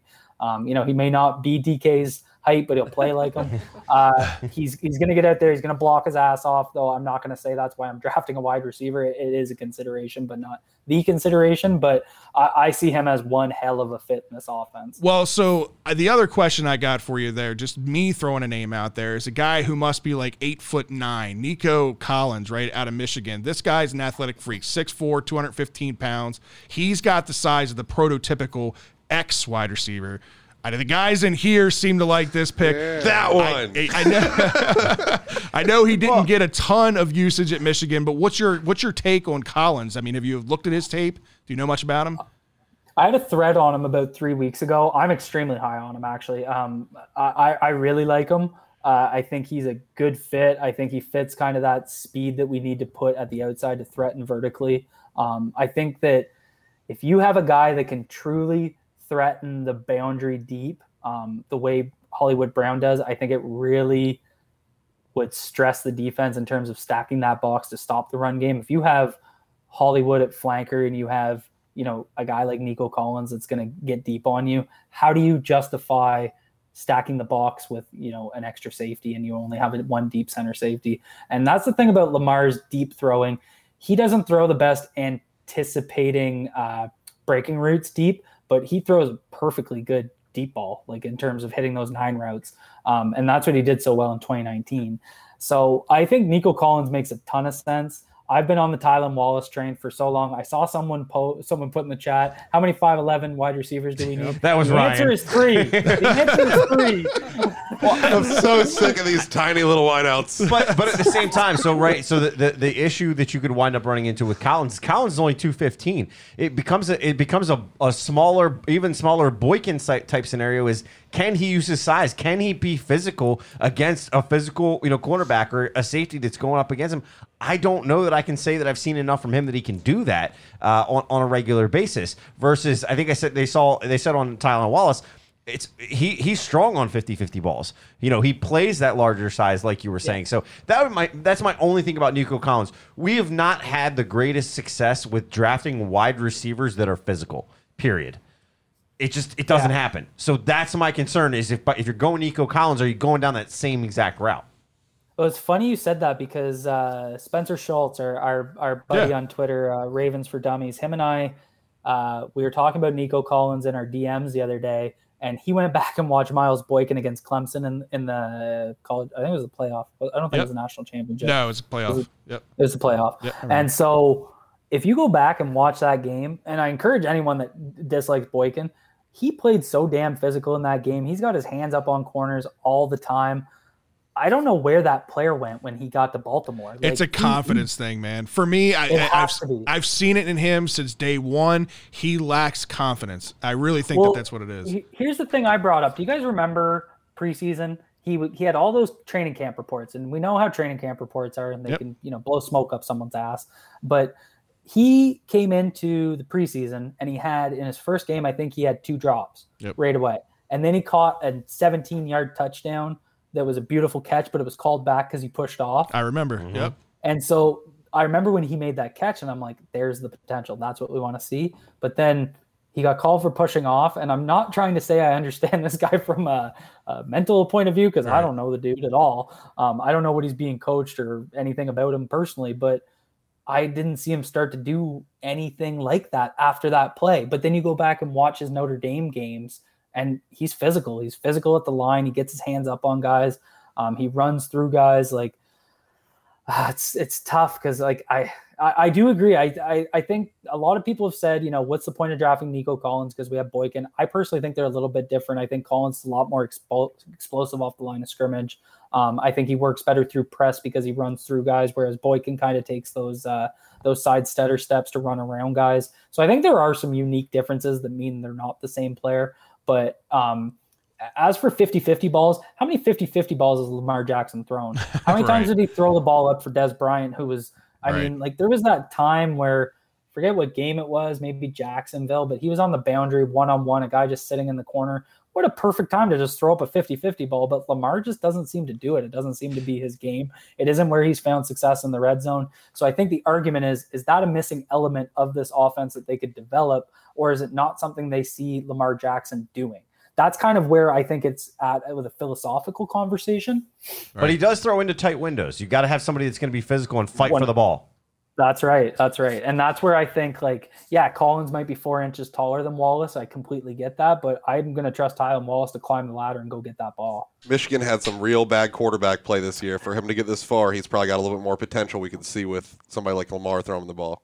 And look at Donovan Peoples Jones, who I think fell a lot because his tape probably wasn't that ideal. But then Collins, like, I mean, I tweeted it when I was watching that film. Like, how bad is Shea Patterson? Like, that was terrible in 2019. Right. So no, that that's actually that's a very very good point, and I think Matty Weiss, who's again another buddy on Twitter, he he made the point. Um, I know he loved Peoples Jones when he was coming out, and it's like, is it the same thing with Nico Collins? Was he like his production was probably hurt, but was you know some of his some of the things he could have put on tape to get teams excited was that hindered by Shea Patterson being the quarterback? I think there's a lot of evidence to support that. Look at the difference in Freiermuth So- this year versus the year before. yeah, Uh, yeah, yeah, Freiermuth didn't do anything this year with bad quarterback play. So even with the debate here, your pick still Tylan Wallace, correct? I, I respect the debate. I completely get it. What are my scouts saying? What are you guys are saying, Nico? I, I think the scouts like Nico. We Collins' just ability hate better short just because of the size. I, I, I like. I, I agree with him. I think Tylan Wallace is the way to go. I, I, like think Wallace, Nico too. winds up turning. I'm tired of short people. Scott's picking the short guy. Would you be Anybody tired of? Steve Smith though? Because Steve Smith was a short guy that played a lot bigger. So I mean, also Tylan Wallace, No, but to I his saw- point, could I be that this type of guy's player. pro day. He had a pretty good vertical. yeah, Yeah. he- he Tyler goes up and Ross. gets it. Yeah. All right, so All we're right, going give the little Wallace guy. here. We're getting we're going Wallace here. Boys, I'm only five foot eight. I got I got to go with Wallace. There you go. Uh, I love it. All right, so did we get rid of? I can't wait till I'm going to a Yeah. Ravens game. The lollipop guild get rid of walks our up on fourth? me. Did we trade our fourth? Did we trade yeah, our fourth? no, Our no, fifth. we have one. No, we have we the have, we have one, the one more fourth. left. Okay, all right, cool. All right, so let's we have see a what fourth and a happens. fifth. Well, we're going. We're only doing four rounds So if on you're- the mock. Oh, okay. So trade up if you want to show some more stuff off. All right, so we just entered the fourth round here. All right, so we'll go. We'll stop here at pick one fifteen. There's Stone sitting there at 105. Yeah, Stone Forsythe sitting there at 105. Uh, James Hudson out of Cincinnati. Oh my God, is he gonna make it? Trade up. Trade up. My scouts are nodding. Is Trade that, up, trade you, up. You want it? All right, let's go up. Let's go up and get Stone. So let's review our picks real quick just to see where we're at, right? So we've got our interior guy. This is the guy that you said could slide into center, correct? Yep. Quinn, right? So we've got our edge rusher, we've got our wide receiver. So right off the bat, I mean, we've nailed three big needs that we need. And those those are the three biggest needs. And like Right, we don't yeah. need And a Stone Forsythe could could kind of come in and wind up, you know, sitting behind Orlando Brown for a little bit. Let him develop, let him watch, and then when Orlando's you know gone, or if you if you get the ability to trade him after the draft, then you already have his replacement. He might need a little bit of work, but it's it's something that's worth it. All right, so let's call the Cowboys and see what it's going to take. Uh, NFC Cowboys. I mean, if we threw in a 2022 fifth, like who's saying no to that? So we've literally got one pick Both. left. so they're going to take it. If we give them the fifth, they would take it. So Can we let's do our 2022 fifth instead of our current? let's fifth? see. 2022. We don't Oh, have we a don't have fifth. one. we have a six. Let's see if they take it. No. No, how about I'm a fourth? giving them. a fifth. Uh, did you want to do two fourths? They would definitely take that. Um, You trading out of the draft. This year's try So- this year's fifth versus and next again, year's fourth. But to to his point, we're not going to be we're not we don't have a ton of roster spots, right? And in Mm-hmm. this draft already, we've got three spots that are going to be crucial to this team's success immediately, right? If we we know, like you said, Orlando Brown Jr. is not going to be here, whether it's this year or next year. If you're nailing four big gets in this draft by trading out now and giving up your fifth, I think this makes sense. It's Yeah. all impactful guys in the next year. I look at it and say it's not only is that something that you wind up doing. What are you doing? This year's fifth, next year's fourth. But that completely like defeats the, the defeats the purpose of trading up now, though. We are getting. We're still going up. We're getting. We're trading our fifth to their next fourth. year's Oh, fourth. okay. What do you think? You like it? Is this not just finessing the system? It is. It, it's Ryan finessing the Hey, system. it says very likely. It's not even kind of likely. If I was finessing the system, I'd play a little bit more. All right, well, we're going to do it. Let's send it over, and we're going to get two fourth round picks this year. I like Hey, they accepted There it. go. There it is. All right. GM of the year over here. Nailed it. I'm gonna do my own when I get home and see how many picks in the top four I can get. All right, so we're sitting at 115 right now. We got the pick of the litter between Hudson and Forsythe. Which one do you like better? So that's actually a good question. If we, I, I think Stone Forsythe fits a little bit more of the mold the Ravens would look for. James Hudson is a guy I like a lot, but he's a little bit lighter and he's probably a better fit for uh, for for more of a zone scheme. So I'd be going Forsythe with this pick, but I do like Hudson. Florida offensive tackle goes before the Forsythe, Florida court. Just so you guys can see how much of a monster this guy is 6'7, 329 pounds. That is OBJ's replacement if I've ever seen We've it. drafted Stone both weeks now, and he needs to be a Raven. Yes, With that name, he 100% existence. needs to be. All right, so we're taking Forsythe here at 115. Let's see. So oh. There's our one, 131 pick coming up. You can probably trade that. we don't have anything left to trade. You can trade back. Oh. Trade back. All right, so at 131, what are you thinking pos- Dale, before though? before we even look at the board though? At 131, knowing that right now we've addressed edge, center, wide receiver, tackle. What are you thinking oh. position wise is a potential need? I mean, are we thinking like safety? Are we thinking the the inevitable cornerback or interior defensive lineman like the Ravens do every single year? What are we thinking here? Jake Funk. Jake Funk. I like Jake There's- Funk. I would be looking defense here, and there's there's kind of three positions I'd be looking. I'd be looking at a true free safety, someone that could develop as kind of a center field safety, maybe play a little bit in the dime in year one. I'd be looking at uh, a bit of a kind of like a, a nose tackle, but someone that could also play a little bit of two eye three tackle. So I'd be looking interior defensive line, someone that could kick Jelly off the roster because he's terrible. Um, and then I'd be looking at specifically a slot cornerback because we don't have depth at all under Tavon Young, who can't stay healthy. Right. So I'd be looking at those. Those would be my three. All right, so let's look at safety first and see who's on the board. Uh, you're gonna have to run down some of these guys because I haven't dove deep enough into this draft to know anything about some of these guys. To I love. James Wiggins. James, James Wiggins, Wiggins. is a damn good fit. Six foot, two oh five, safety out of Cincinnati. This is a AAC quote honors. unquote center fielder, free safety. I shouldn't say he's a quote unquote center, center fielder, but he's a really good fit for what the Ravens usually look for in, in kind of those safeties. So Okay. um, he it's going to be tough to kind of find those true free safeties in the fourth round. So I think this is a guy where I could actually envision him having a role. I think he could fit really well in the dime. He played some really good split uh, split safety for uh, the Bearcats. Mhm. I got to watch a couple of their games, so I, I do I do think it's a really good fit. Okay. Interior defensive line. So my guy here is Chris Tonga, Bobby Brown. They're two guys that I'm really high on. I know again they're they're lower rated here, Right. um, but Tonga is an absolute animal. He's virtually unblockable one on one, even against some of the top competition. Um, so he's a beast. I like Bobby Brown a lot too. Um, so those are two guys I'd be considering. Uh, I haven't. I'm not going to sit here and blow smoke up anyone's ass. I haven't gotten to watch uh, West Virginia's defense, so I haven't seen Darius Stills, but I know there's quite a few people high on him. He ain't related to Bobby Brown, the rapper, right? He's the third, of course. 6'1", 281, Darius Stills. Kind of like So that- for an interior defensive lineman. You're looking at more of like a, a three tech there, Right. someone that's going to be more of that kind of. That's where I think it's a little redundant to go after another defensive tackle. What I what I'd be looking at here, if I'm looking at the D line, it's really that kind of Brandon Williams Right. backup, and Mhm. also some insurance if he's injured, because every time he gets injured, we fall apart run defense wise. Gotcha. All right. Last position you had of need, it was corner. We're going to look for Corner. slot corners. That Chris Tonga gives me a Haloti Ngata feel. I like it a lot. He's an animal too. Anybody here in these top four picks that you're looking at corner?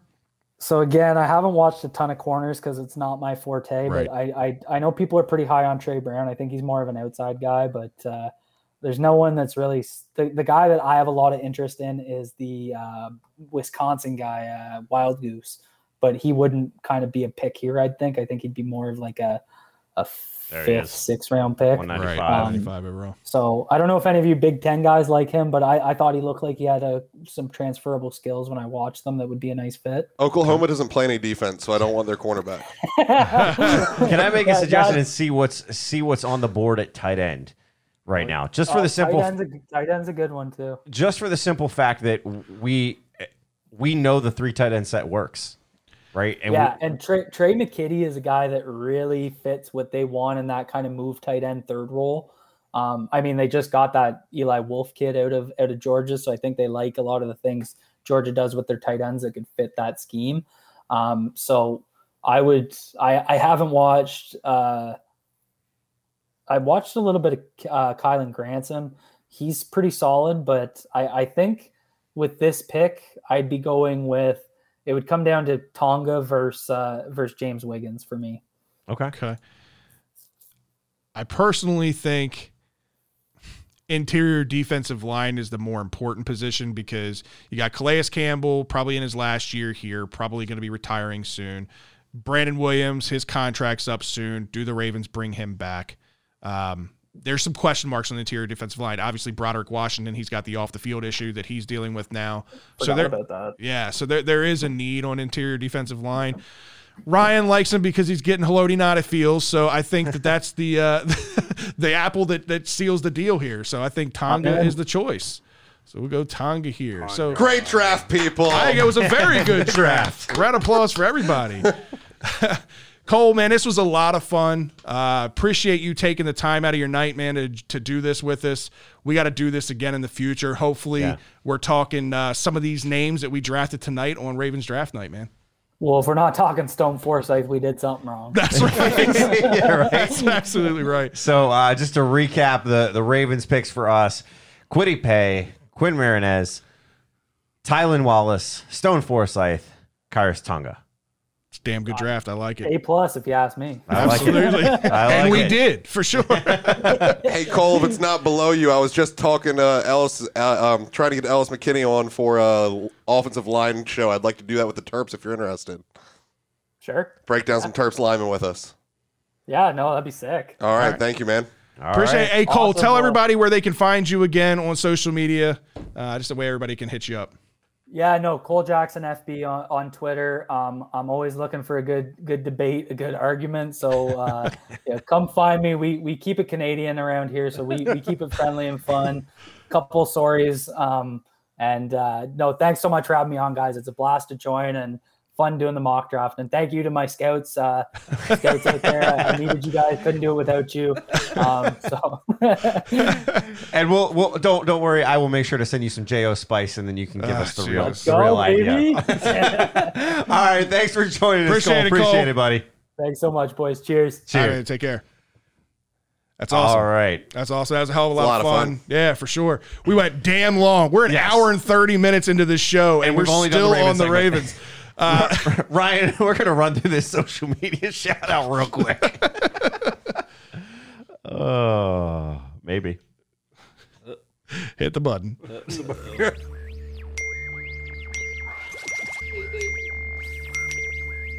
Man, why did I make the stinger so long? We're wasting precious seconds. Call us for a trade.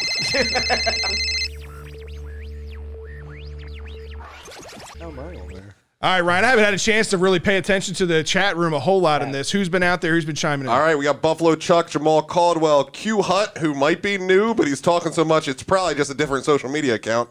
Uh, Andrew Sakura, uh, Lamar's daddy, Samuel L. Jackson, Dominic Henson, Nick Short, hashtag Drew checks in from Disney World. Nice. Uh, and Steph Summers makes it a family event again, says boo J.O. Spice. So she's got better taste than Thank you, Steph. I appreciate uh, that. Garnett West, Craig Zero, Asmodeus the- Theodonatos. Yep. Nope. Got to work on my Troy. Uh, and that's about it. It's, All good- right, man. it's been a good night. Appreciate All it.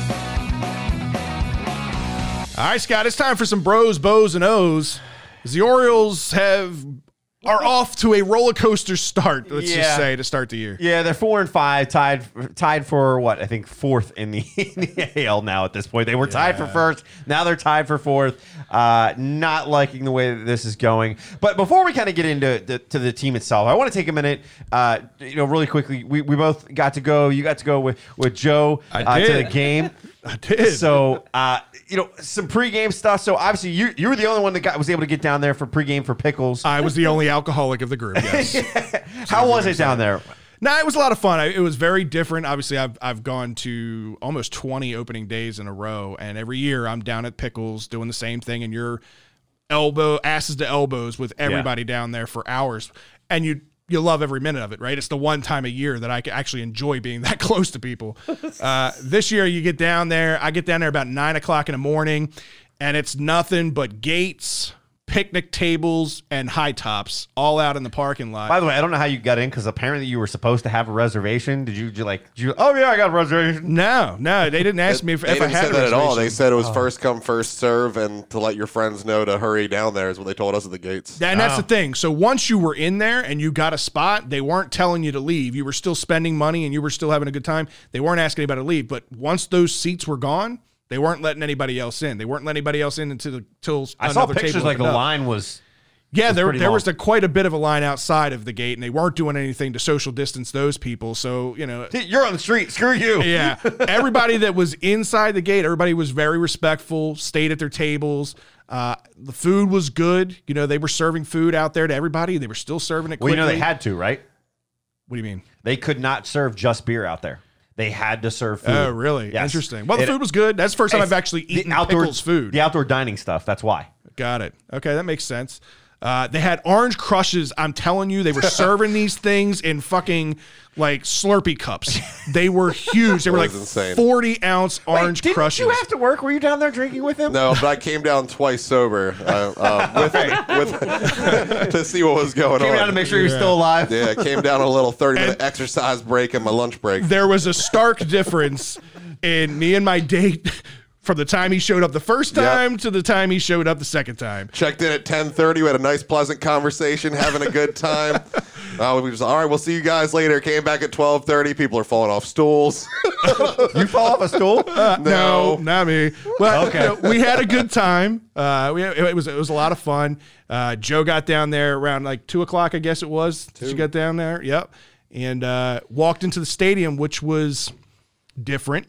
I mean, expectedly enough. I Yeah. mean, obviously they only let eleven thousand people in there, but Joe and I we we decided to get some food and some drinks prior to going to uh, our seats. Learned the hard way that uh, the food was uh, pretty limited as far as the selection goes. Thanks, along thanks for with paying Scott. You're welcome. right, along with the condiments.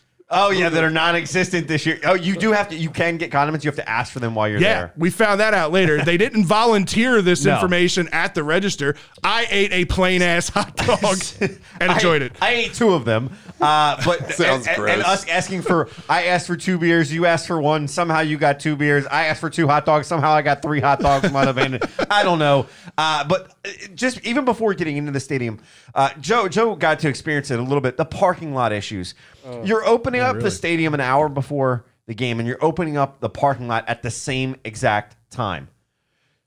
They didn't want lines. Guess what there was? Right. There was a line on the ramp to get down off of 395, and there was also a ramp, or there was also a line to get into the stadium.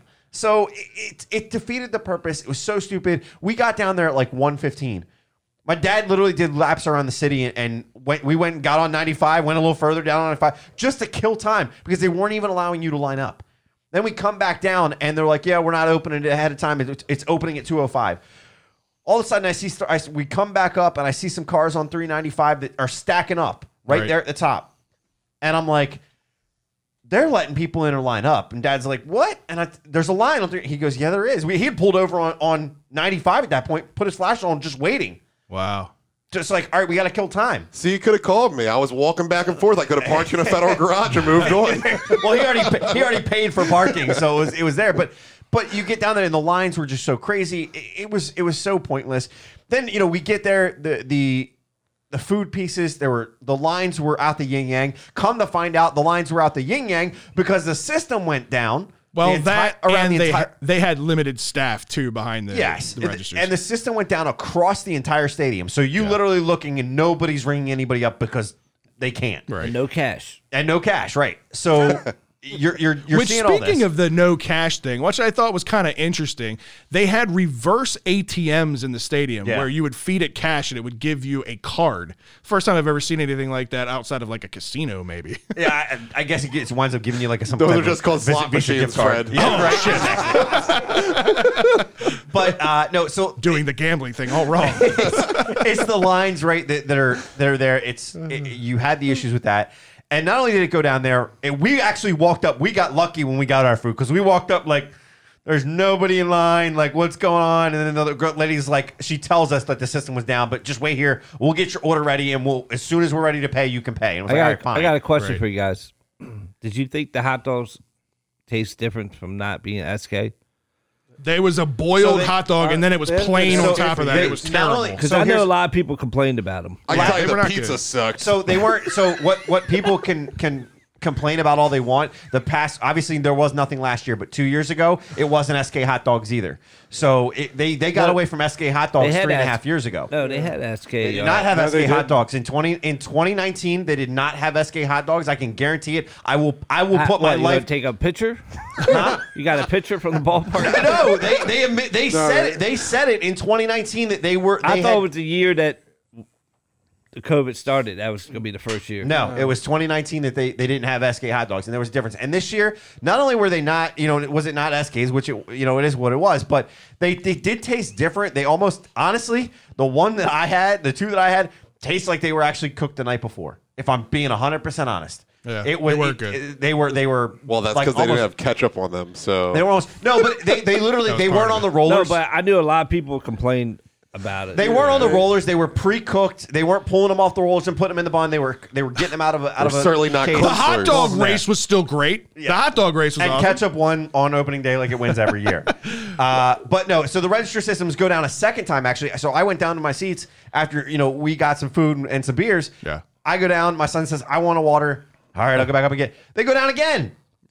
Scott two didn't times watch in the any first baseball. hour. He was standing in line the entire game. I was so annoyed. Well, Uh, did you miss the pregame ceremonies because there really wasn't a whole lot to, to I- miss? I, missed part of it. I, I missed when they were talking uh, about Mo Gaba, uh, so I missed that that kind of second half because I went down there and after after I went back up and it was like okay, the register's down. I just went back down the seats. I was like, Bud. I, can you wait? And he was like, "Yeah, I can wait." I was like, "Okay, perfect. We'll wait till after this." When, when everybody, when when they were doing the instructions, they finished. They finished the last instruction. I ran up to get water.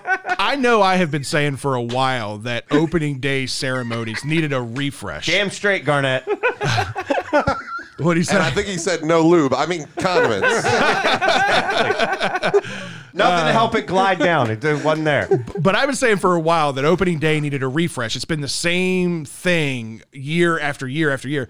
Well, there was a lot of change this year, right? There was no grand opening, you know, orange carpet that led from center field down to the infield. They didn't have that. You didn't have the players come out from center field. Uh, there was a very familiar voice not involved in the stadium.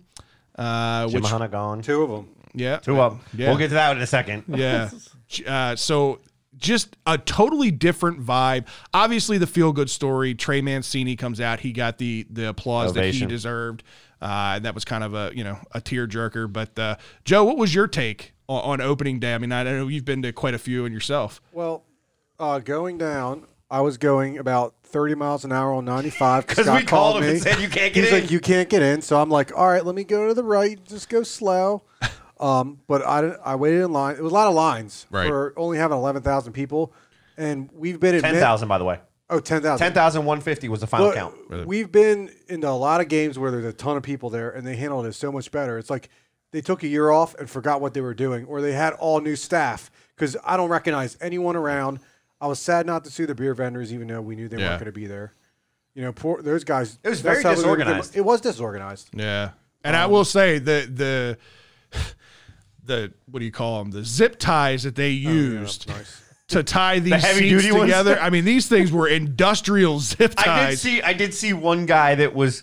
Uh, we'll just say he was pushing five, Yeah. five bills, and he just he just straight out powered through one and broke one, uh, just to I'm just so he sure it took every pound that he had to give because those things were strong. They were. They were. Uh, but you know, th- not to mention those things. Obviously, you talked about you know uh, Jim Hunter not being there. Rob Long did the announcements. Uh, the the national anthem. Rob Long, I think, actually he didn't go as long as he was supposed to. Uh, then you had the national anthem, which she was trying to stretch it. She was. I was not She a fan tried. of, of I didn't know what was going on. I'm like, golly, just get it over with. What is Yeah. happening? Why are we Get going on so long? Well, then, then she goes, the land of the free. And it's like, you didn't hold that free note. If you'd have held that free note, we might have gotten the flyover in time. they were like, just slow it down for 30 seconds. And she got it right to 30 and she thought she was going to kill it. Like, free. Wait another 30 seconds. And then the plane's going. yeah, exactly. It was such a delay. Yeah, it was it was bad. Uh, the speaker issues out in the outfield. Uh, Joe, I don't know if you noticed it. loud. It was it was loud, and you could not hear the PA announcements over it. It was it was as if they still had the volume up from pumping in the noise last year. Nobody thought to to sit out there and see. Oh, what does this shit sound like? Yeah. Nobody actually did that. Um, Rob Long's voice was so distorted because he was so loud. It was hard to hear him as Yeah. he's announcing. He some sounded of like the he was shouting to me. It did. It, I think there were some nerves along with it too, because this is his first time going through the whole thing, and that's a that's a prestigious role to, to hold. And your acoustic, the acoustics are different. Yeah. When you're up in the up, you know, in the the center field bar where he was and where they were holding everything, versus being down on the field where we're used to seeing Jim Hunter. and in the not full stadium, you're getting a lot of echo. You're getting a lot of Right. reverb. But the problems didn't end there because you know a familiar voice Yeah. was not there announcing the players to each of their at bats and doing all the you know in between inning, inning announcements. And it was Adrian Robinson. First off, they had her PA mic. I swear, on it must have been sitting on one, and it should have been on eleven, uh, because you couldn't hear almost anything that she said. You had to who, who's batting, like who, who's up, because you couldn't hear. Um, and we all questioned it, right? Where, where the hell is Ryan Wagner? Honestly, Yeah. we didn't pick it up till like the third or fourth oh, I, inning. I Right. picked it up in the first inning.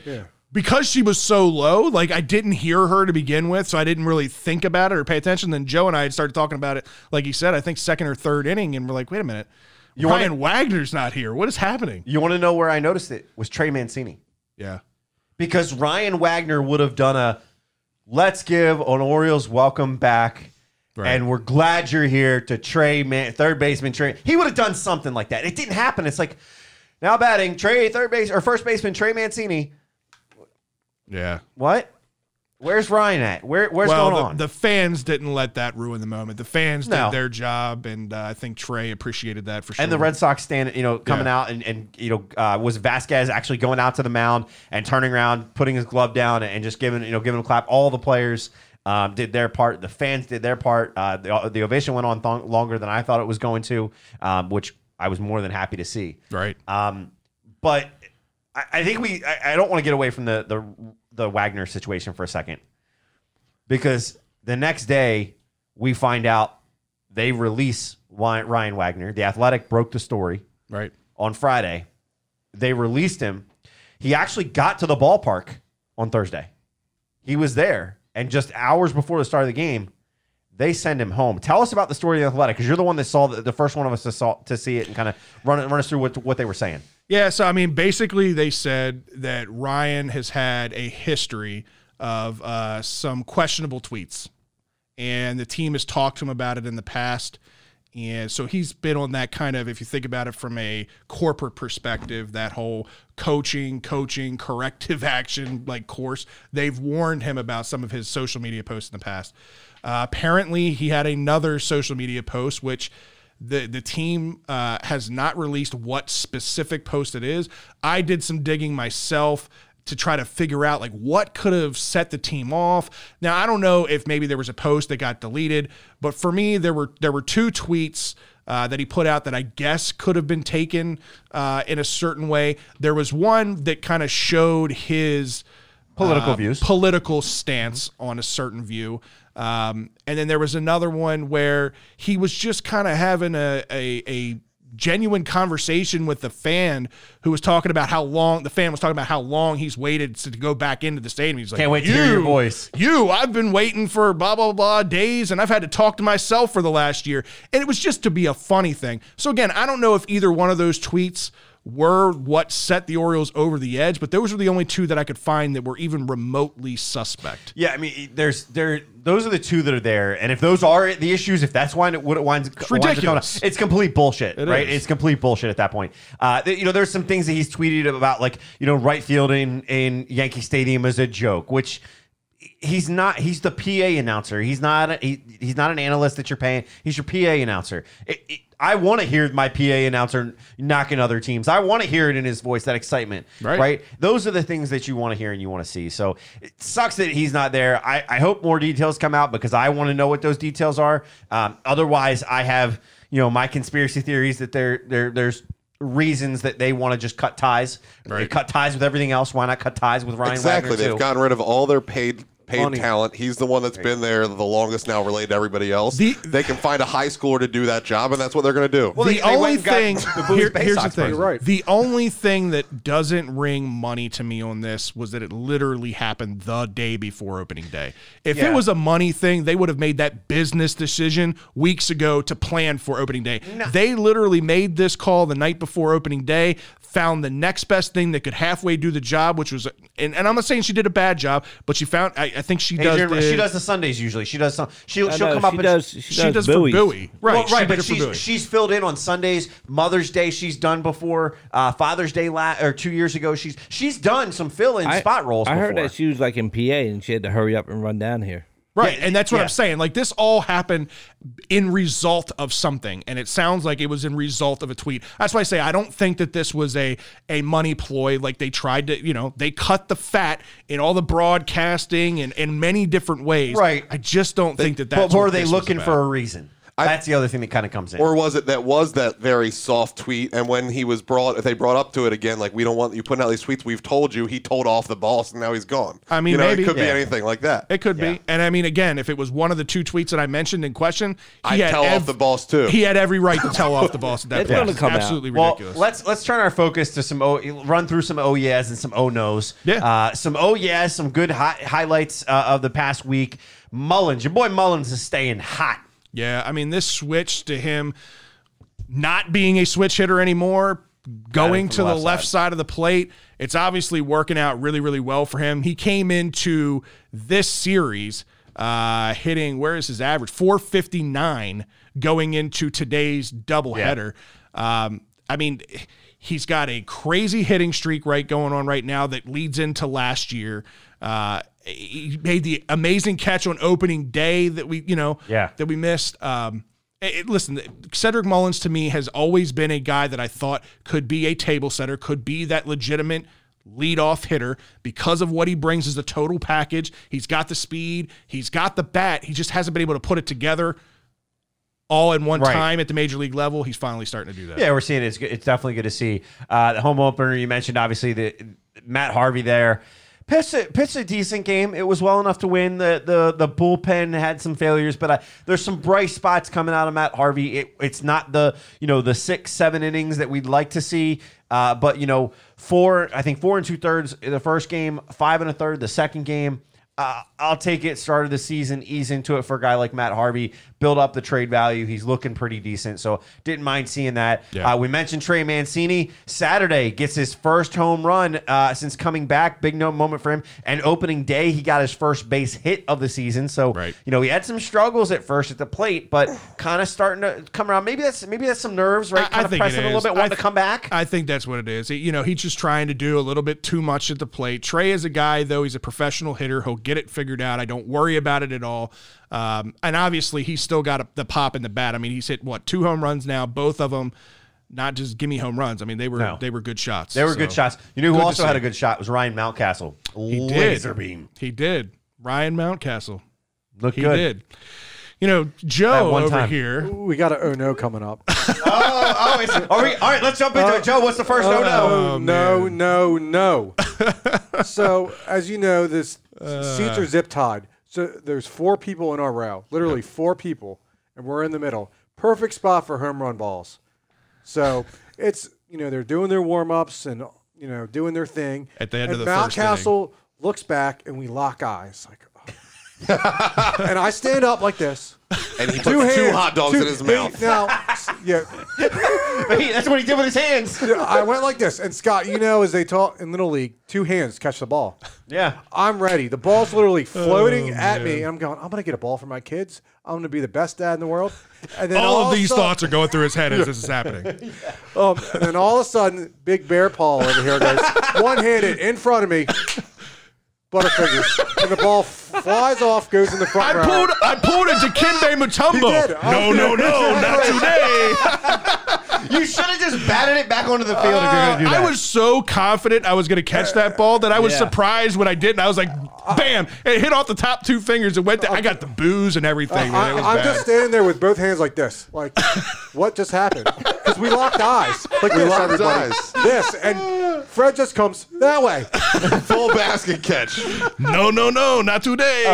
so he did get some shit. For Well, well, it was funny. maybe maybe that was probably part of the problem. Maybe uh, you know Fred wore off on Mountcastle because Mountcastle Can't catch no. can't catch shit Yeah. in the outfield. You talk about the oh no's, like Ryan Mountcastle. We all know what he can bring at the plate, but he hasn't even been doing that to start the season yet. I mean, he's got obviously he's got a home runner, I think two maybe at this point. Yeah. Um, but yeah, defensively, we all talked about why isn't Mount, Ryan Mountcastle here yet? Why isn't he up at the major league level yet? I don't care about the defensive blunders. We can deal with all that. He needs to be up here. Well, we're seeing why. I didn't want the defensive blunders in the outfield. If I'm being honest, Yeah. I don't. I, I, I don't think he should be there. I think he should be rotating third base and first base, giving Trey Mancini some time off. You know, on occasion, give you know let him bat DH. But for whatever reason, they're they've stuck with him up until just a few days ago. He was the left fielder, and it was happened. But here's the deal: he's not the only one. You know, he, yeah, he's having issues with tracking the ball, throws. He opening day. Runner on second is like 20 yeah. feet off second, and he throws the ball. It was a laser beam. It wasn't bad, but he throws it to second. If that ball is not online, we got a runner on third now. Right. You don't do that. It's fundamentals with these guys, and we see it again. The infield infield issues. We have bobbled balls from uh, Franco, Ruiz, Urias, all each with one error. Uh, Galvis, you you're not impressed by. I guess have doesn't not an been but- impressed. I don't know. Maybe it's just me. Freddie Galvis. I mean, he like when they signed him, it was all supposed to be he's you know another defensive gem in the middle of the diamond that they'll have. They're replacing Iglesias, obviously.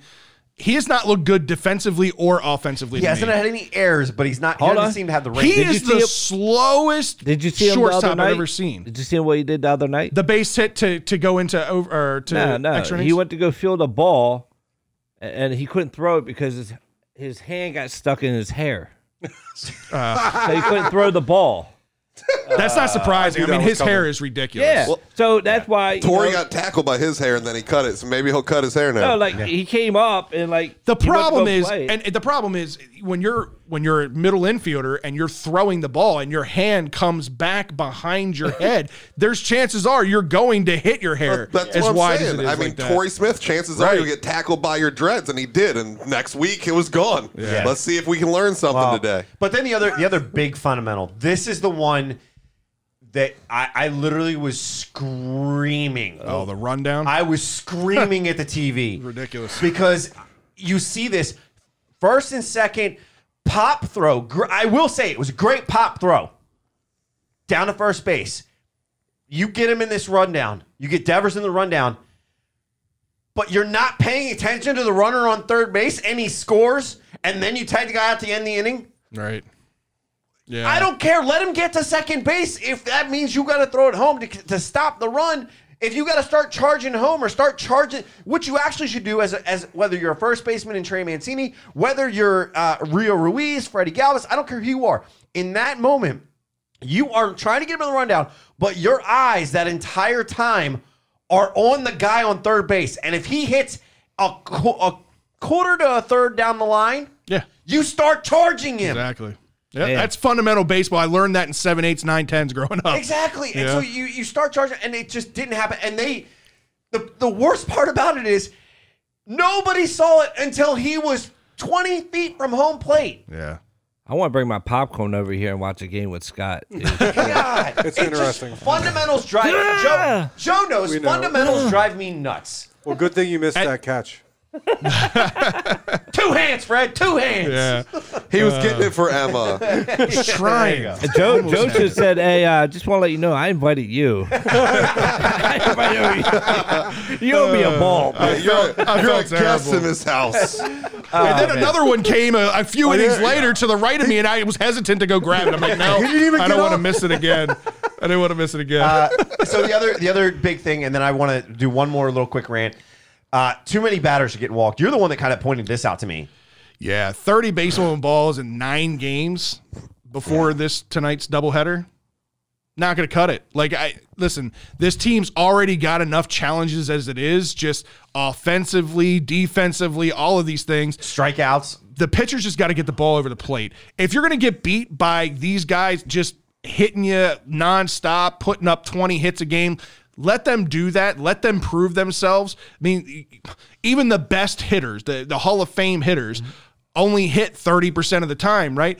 But if you're going to walk them, they're going to take Right. every walk that they get. You can't be too careful to these guys. Let them put the ball in play. No, and that's, that's the problem is we're being uh, we're being bad on both sides of the mound. Meaning, not only are we getting the walks, right, but the strikeouts. We forgot to mention this: five straight games with 13 plus strikeouts, 10 plus strikeouts in eight of our nine games up to this up to these two games. I, I don't know what's going on right yet, but 111 strikeouts in nine games. Yeah. That is just absolutely ridiculous. These guys are swinging at pitches that are way out of the strike zone. They're not being disciplined at the plate. I'm not liking what I'm seeing. Uh, we start. We I thought we saw it in the first game in the Boston series, we, but they just got too cocky and just thought they could hit everything. So it is what it is.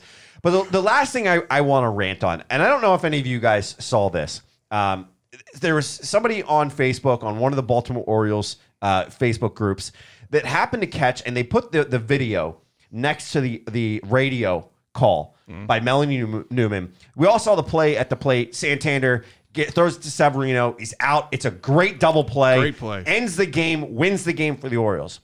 Well, I want to share with you. This was Melanie Newman's call on the radio of that play. Fry brings it all together. One, two. LeMahieu swings, drives it out towards right field. Santander scoops in. Runner takes off. The throw to the plate. Severino covers, and he makes the out. The Yankees have tried it three times. They won't succeed this time, but now laying exactly. on the ground. That's- and in just sheer disbelief as the Orioles She's more concerned about get Urshela on the ground. 4-3. This is a game-ending play from the outfield to beat the Yankees in New York. Right. In, a- in, I don't care if it's a regular season game. I don't care if the expectations for the Orioles aren't high. You are a color analyst.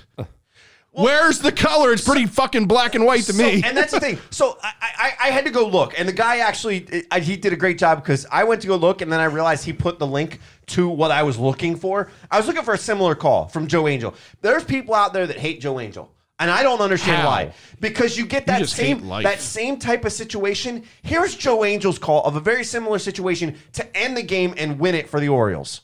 He delivers to Ramirez, who swings and he lines it over it's- Machado, and that's a base hit. That ball is heading for the corner. Now Matuk is heading for third. He's going to be waved in. Here's the Machado relay, the tag. They got him! They got him! They got him! They got him at the plate! That's a hell of a call. And that's how the ball game ends. The Machado relay. They got him at the plate. And the Orioles in the win column. Right? You're the home. an- You're the That's home a analyst. regular season game just as much as the other game was a regular season game. That is color commentary. I, I don't know why people don't like Joe Angel. To me, Joe Angel is right up there to an extent with the Jon Millers in our history of color broadcasting on the radio. Jon Miller is one of the best. I, I hated the fact that when he went to San Francisco. I hated that. I still hate it to this day. I think he should have stayed with the Orioles. They should have extended because he Orioles is a- have had some great voices every He's time. a great one, and it, you know, even a guy. I could, I guarantee you, and Joe, you could back me up on this one. I guarantee you, either of us could go find a very similar call from Jim Hunter. Uh, yeah. Fred right? Manfred probably too. Right. Right. And, and so, you know, I, I get we're, we're, we're ushering in a new age and, and we're, we're trying to do things. But the new age is supposed to be less boring, not more boring. Right. You're supposed to that's, bring that's my point. Is if you're going to be a color analyst on the radio, first of all, she says, "Oh, Santander scoops in." What the fuck does that mean?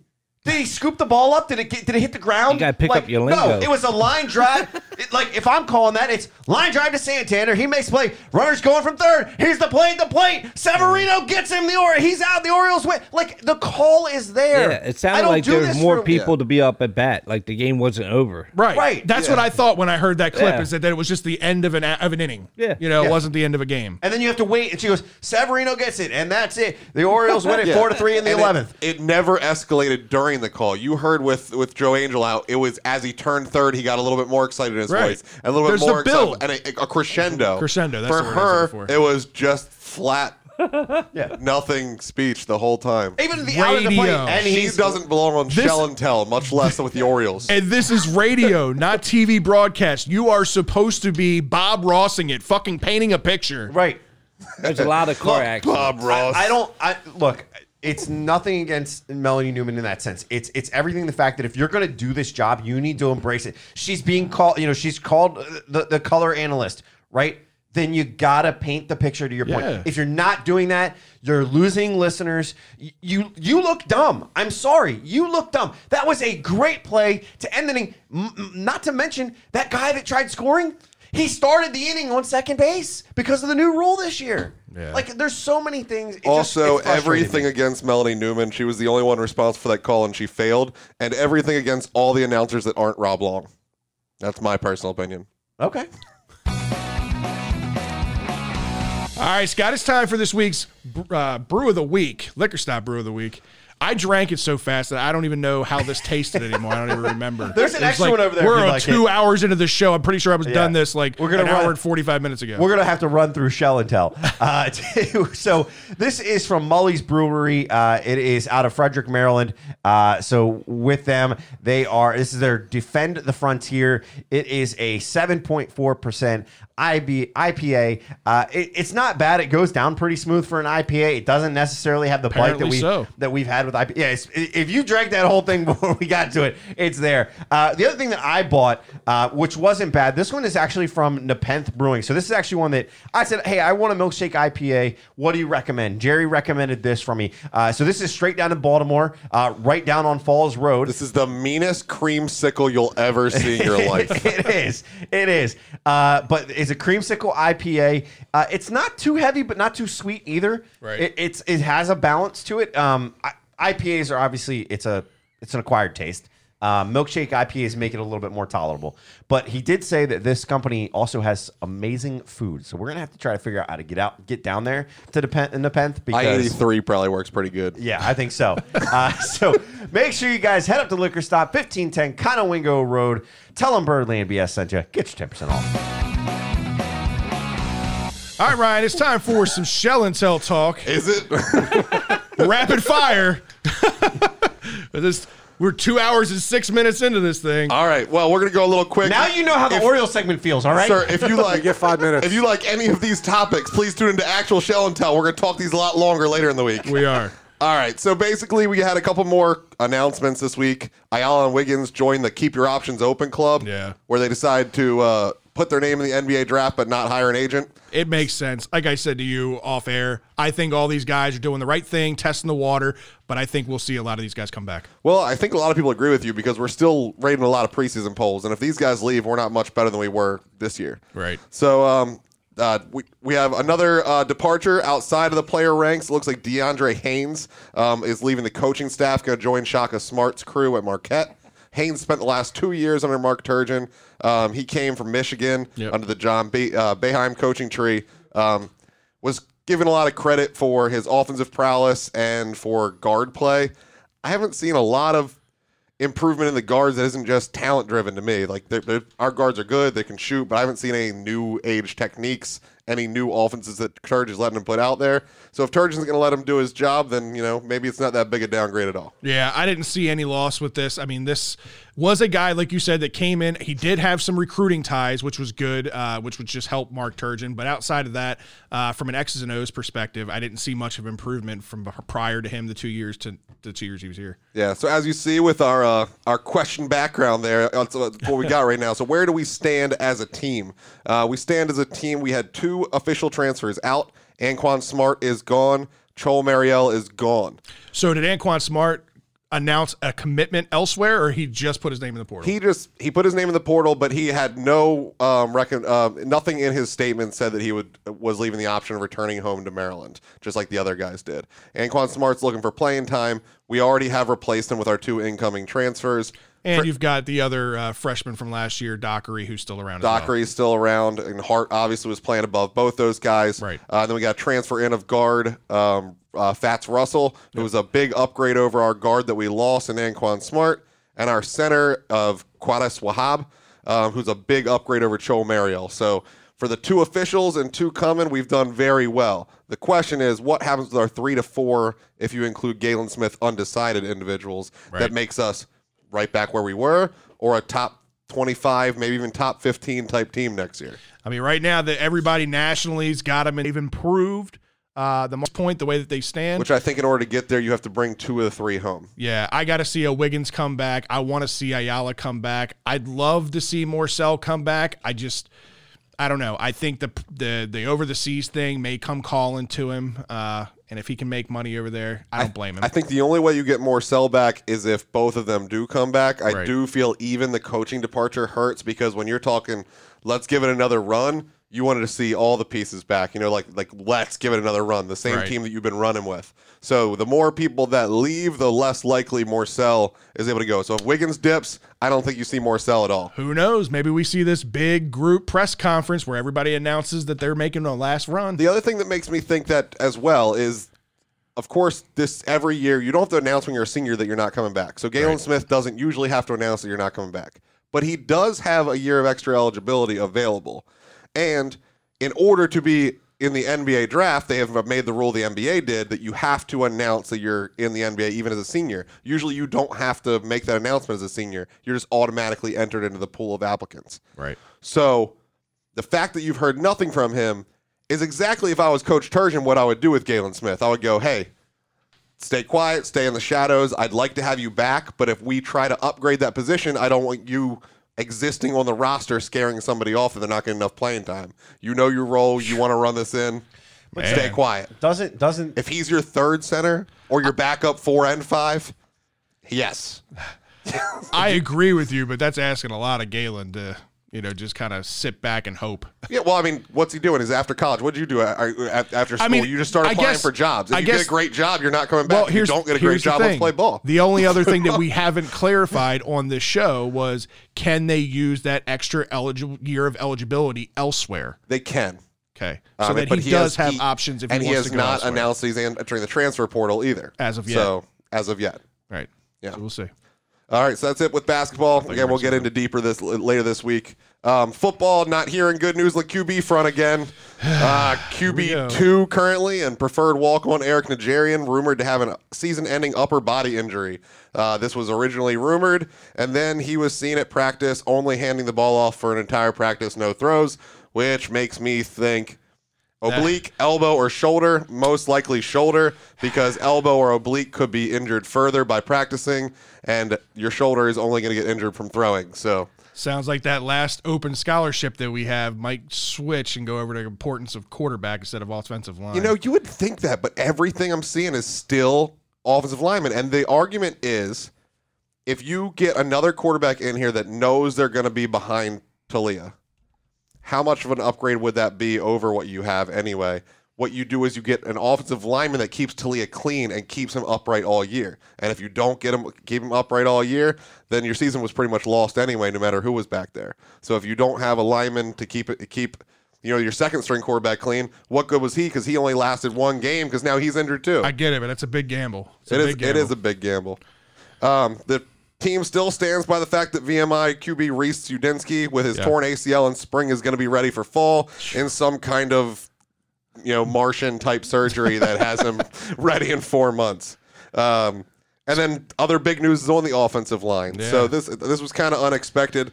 Um, Spencer Anderson, who played a lot of right tackle for us last year, um, he's been moved into the center position. I actually was going to mention that to your buddy as a good case study Yeah. on the same team, moving from tackle to center to see how those things translate. Yeah, that'll be interesting to see. I mean, I think this was a obviously center was a position in need, so I think they were kind of forced their hand here to do Yeah, that. Yeah, Johnny Jordan left for Virginia Tech last year and kind of left them let their hand out. Yeah, so we'll see. I mean, they, again, they still have that open spot with scholarship. A nice starting center would be sweet. Yeah, they were hoping Austin Fontaine would take that spot. He was originally the one practicing it. Uh, there was reports that he came in extremely underweight. Um, so he wow. and apparently with this uh, change from with Spencer Anderson from tackle to center, obviously he was underperforming as well. Um, I think with Taulia being the right-handed quarterback, you're probably going to beef up your whole left side and just hope, and being athletic, that if he sees something come from the right side, he doesn't get killed. Same Right. thing. You're just trying to keep him upright. Right. Um, so you got those three probably going to lock down the left-hand side. Um, What about uh, Emilio Moran? I know he was a, a big freshman that came in last year. Yeah, Emilio Moran, he was a three star freshman. Uh, he came in at 6'5, 308 last year. Impressive tape. Played a lot of guard in high school, believe it or not, even though he was definitely the biggest kid on the line. Yeah. But he's that athletic that they had were able to use his his size and pulling and, and move him around more instead of just being a wall that you're not coming around. Um, so he played uh, a little bit of, of right tackle for us last year, and it looks like he's your starter if you don't get a transfer in. Um, and he beefed up this last year. He's 6'6", 330. So that's Nice. a that's, That's a a- big upgrade in one year. That's a huge guy for your tackle spot. Yeah, so hopefully that's as of right now that's your right tackle. I will say that they have put out um, offers to 6'7", 308 immediately eligible Max Wray out of Ohio State. Um, he- his quote that makes me think that we have a run at this is, "My time to play is running out. Um, I can't afford to wait another year." Well, we got an open spot for you, boss Yeah, man. man. And with and Amelia Moran is not gonna you know be worried about playing guard. Like I said, it was most of his high school time. So if you stick this man in at right tackle for us, you got our solid uh, Duncan on left tackle, and now you got Moran playing guard. All of a sudden, your starting lineup's looking pretty thick. You got your your last year's right tackle playing center. Right. That's a Big Ten offensive line now. Yeah, and we need a good rotation on the offensive line. To your point, especially if you're not going to have the depth at the quarterback position behind Taulia, you got to do everything that you can to keep him upright and to keep him protected. So, offensive line depth is going to be key. Yep. For sure. All right, man. All right, Scott, it's time for this week's rundown. I'm going to let you kick this week's off uh, All right. with the first topic. So this week we got we had history at the Masters. Uh, if you didn't hear about it, Hideki Matsuyama won this weekend's Masters, uh, a score of ten under. Uh, look, this Masters wasn't super exciting. We saw Phil Mickelson struggle. We saw Rory, Rory McIlroy struggle. Jordan Spieth looked like he was made, making a run and then fell off. Uh, Justin Rose was kind of the big name that uh, held it and just couldn't hold off uh, Matsuyama. Matsuyama just kept going, kept going for it, uh, kept hitting the the uh, the birdies. Uh, just wasn't overall an exciting one. I, I think in part because Phil wasn't really involved. Phil barely. I think I don't, I don't think Phil made the cut. I didn't see a whole lot of, of Phil at all, Right. uh, except for day one, day two. Senior Um, tour. He was like three over par the last time I saw him. Yeah. So, and I think four four was originally the cut, but I know that he he finished. I think probably worse than that. Uh, but with Matsuyama, he made history as he's the first male golfer from Japan to win a major championship. And judging by the photos I saw on Twitter, you would have never thought that was the case. This kid is literally sitting, what was it, in the Atlanta airport? Yeah. Sitting in the airport, out in the concourse. He was walking with- through it with it, with holding it, and then And then just sitting in the chair with his master's jacket just draped over the chair next to him in the middle of the airport. Like, how, you know, like th- that's just not something you're ever going to see. No. Well, and the other the other thing that was Crazy. great about this, you know, it's he's been around for ten years, right? Yeah. So he's been on tour for ten years. At He this started point. as an amateur. He started as an amateur, uh, worked his way, you know, continued to, to put the, the nose to the grindstone, and, he, and he's had a few like smaller wins, but never a major championship. Right. Uh, so for him to get this, it was great. And and the other thing that I thought was was respectful and just great of the Japanese culture. His caddy, did you see that? His caddy at the end, of the, after he hit the last putt. Yeah, the his photo. caddy, his he, he just had the emotion with his caddy. His caddy has the flag and says, "All right, I'm gonna go put the flag at." Goes and puts the flag back, and after he puts the flag back, takes his hat off and bows to the course. Yeah. You know, and that's just it's it's a respect thing. You know, I've I've played golf. It's golf gets the best of you sometimes. You've played golf Sometimes, all the time. all the time. But even at that level, to have the respect in that situation, you don't necessarily see that. And it's I felt like that was a scenario as if as if you saw somebody who didn't come from that culture, maybe you know it came from a different culture that just kind of stood there and soaked it in for a second. That's what I you know. This is this is a tough course, and I, I pay my respects to this course kind of thing. That's Right. what we saw. So just great little great little feel good story. Uh, so ni- nice to see. All right, James, what do you got for us this week? There you go. Uh, I'm sorry, I took myself off. Um, well, at least we have one thing coming out of uh, Georgia at the Atlanta game. Uh, they were playing the Phillies. Uh, Freeman hit a home run. Uh, this boy Joshua Scott was left. I mean, right of catching the ball, he missed it. Maybe it was like you know what Fred did to um, Yeah, me. to Joe. Basically, Um, but it fell into the bullpen area. Um, one of the players like threw it back. He caught it, uh, sat back down with his dad, and he eventually gave it back to uh, a young man, uh, another boy that was wearing a Freddie Freeman jersey. Um, one of I guess some Atlanta faculty saw what happened, came back down, and this was Friday, so they I guess they were in town or whatever, but they offer him to come back on Sunday. Freeman uh, got a hold of it, got a ball signed by him, but also got Harper to sign it, gave it to him, and then apparently the Phillies uh, signed some merchandise and gave it to the young boy too for the the gesture That's uh, awesome. that he did. But you know, it's good good story to you know to get back. You know, for for a kid to give a ball Yeah. that they got to another kid, Just it's be pretty kind. impressive. Yeah, and you know that fan to player interaction so por- important. I remember being a kid and staying after the games and going out to the parking lot and, and the players coming up and signing autographs like it was no problem. I mean, guys did it all the time. These guys, they're getting paid so much and they, they just they don't have that personable and and if they can make money off their signatures doing it somewhere else, they're going to do that versus just signing at the games. You don't see it often enough. so- Especially Harper because Yeah. he doesn't like to sign balls. Period. exactly. So that, that that's a great story Yeah, for sure. great, great Ryan, story. Ryan, what do you got? All right. All right, so my uh, my story's not quite as heartwarming. Uh, might have a little Masters type tie with Tiger over here, but um, charges have officially been filed against uh, the pre Super Bowl accident on February 4th with Britt Reid. Oh, um, Right before the Super Bowl, Britt Reid, who's Andy Reid's son and offense, so I think he was run, offensive coordinator or something for them. Can't Offensive assistant or offensive something, I maybe. assistant. Right. You know, in other words, my, my son needs some money, and I'm great. Put so him on you guys should hire me and my son. Thank you. Yeah. Um, he's had plenty of history in the past running into with all kinds of things, but at this time he ran hard at 84 miles an hour into two parked cars on the exit ramp just outside of the Chiefs facility. This accident left a five-year-old girl critically injured Oh, wow. at the time and since. She's a TBI and has been rendered unable to speak or walk and is being using a feeding tube. So I haven't heard these basically updates. dead. So You knew it was bad because I mean they kept this so hush hush the entire time. Didn't release any details of the situation. That's uh. But you that's know what the worst part of it? They said if he's found guilty, he's only going to serve seven years in jail. Yep, seven years is the max. So, it, um, so it said the cars were parked there on the shoulder due to one car having a dead battery. The other one was a cousin there to help them get their dead battery sorted out. Right. Um, Reid later at the hospital had a .113 blood alcohol level. Jesus. Um, Reid surrendered to the police um, after the charges were filed, then posted his $100,000 bail that daddy got him. Um, and he is on bond with a GPS ankle monitor, alcohol monitoring system in his car, a little blow and go. Um, he's subject to random drug tests um, and can't go to anywhere where alcohol is the primary sale, so a bar. Um, if convicted, like I said, could only get seven years. Um, Reid admitted on the scene to having two to three drinks and prescription Adderall before the incident. wow. But it's crazy. His the Reid's other son committed suicide, so Yeah. it's not Ugh. a good I- look. you know what? The It- same but year that his son committed suicide, he won Man of the Year with the NFL. Just You- putting that out there. You feel you feel for that family though, because I mean, in that scenario, it, it, this girl is and this family has to live with this for the rest of this girl's life. Yeah.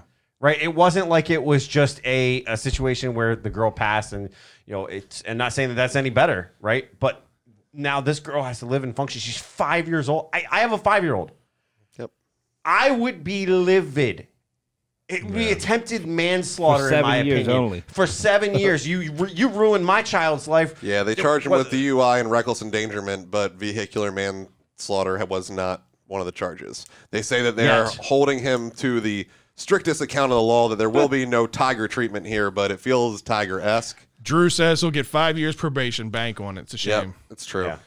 All right. So in my story, uh, now Lighten us up a little bit, now, Fred. for, I don't know. We'll see. Now, former Patriot Julian Edelman announced his retirement via social media yesterday.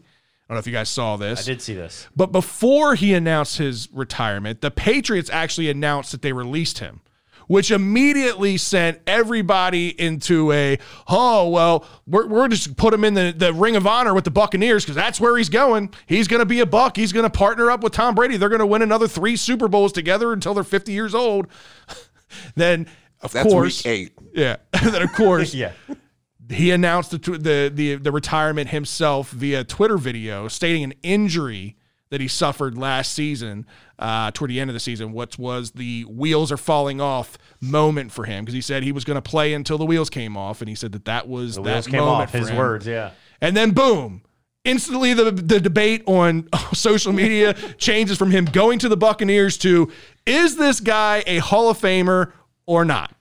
And people were on very very opposite ends to this and going back and forth on this. For me, I, I don't think this guy is a Hall of Famer at all. He played on a Hall of Fame team. If you could put a team in the Hall of Fame, he played for a Hall of Fame team during a dynasty era. But when you just look at this guy's numbers over his career, nothing is mind blowing about what this guy did. Take the Super Bowls out of the equation for a second, right? 620 career sep- receptions. That's 75th all time. 6,822 receiving yards. That's 156th all time. 36 receiving touchdowns. Uh, yeah, that's not ranking up there with anybody. Pretty sure Megatron had like 36 in a season. That's like what Dion says. Everybody gets in the Hall of Fame. Yeah, yeah, right. But here's the thing: what he has zero of, he has zero Pro Bowl appearances, zero All Pro selections, zero 1,200 yard receivings yard receiving years, uh, zero seasons with more than eight total touchdowns. He's not eligible for the Hall of Fame. They just did this with Ryan Fitzpatrick. You have to have been Yeah. in a Pro Bowl in order to be in the Hall of Fame. Debate's Well, over. I don't know. The Hall of Fame put a tweet out saying that he was eligible in 2026. They put a tweet out saying How did they that. just have this conversation that they you I couldn't get in? I don't a know. Pro Maybe Bowl? maybe the Super Bowl or the Super Bowl MVP, which he did win, Oh, God, trumps yeah. that. I don't know, but they did put out a tweet. But the funniest tweet, the tweet of the day, which had me rolling and had me rolling before again show. before the show, Bo Wulf of the Athletic in Philly put out a tweet. He said Julian Edelman never even had a season where he had led all white guys in receiving yards, which made me die laughing. I don't know if it's true or not, but either way, it's fucking hysterical. Uh, of course, Gronk tweeted in uh, a little bit later. He says he's giving it a 69% chance that 69. Edelman will be back and he's going to be playing again. So that doesn't close the door on him potentially Yeah. going to Tampa Bay. Well, the whole the whole thing of them releasing him too was he he basically told him, "Hey, I'm done. Go ahead. Don't worry about the payment. Cut me. You can get the cap space back. It is what it is." Chuck To it. says not first ballot, but probably at some point only because of his rings. I, I just I listen. This is why, like, I don't think Super Bowls should be the end all be all of whether somebody gets in a, a, a Hall of Fame or not. Because if you're just looking at Super Bowl, Super Bowl MVP, and playoff performance, There's then a lot of Joe guys that- a fucking Hall of Famer. Joe Flacco has a Super Bowl, a Super Bowl MVP, and he's one of the best historical quarterbacks in, In the playoffs. postseason play ever. But is he a Hall of Famer? No. He's a fringe Ring of Honor player. I mean, he'll be there, but he's a fringe Ring of Honor player. He's not a Hall of Famer. Julian Edelman is a product of a great team with an even greater quarterback. Uh, Wes Welker, I think somebody, I think Drew said, mentioned him too. Wes Welker B for me is all Drew Julian just asked a question is. about umpire, uh, umpiring. Two minute warning, Drew. Come on, you know better. Oh, man.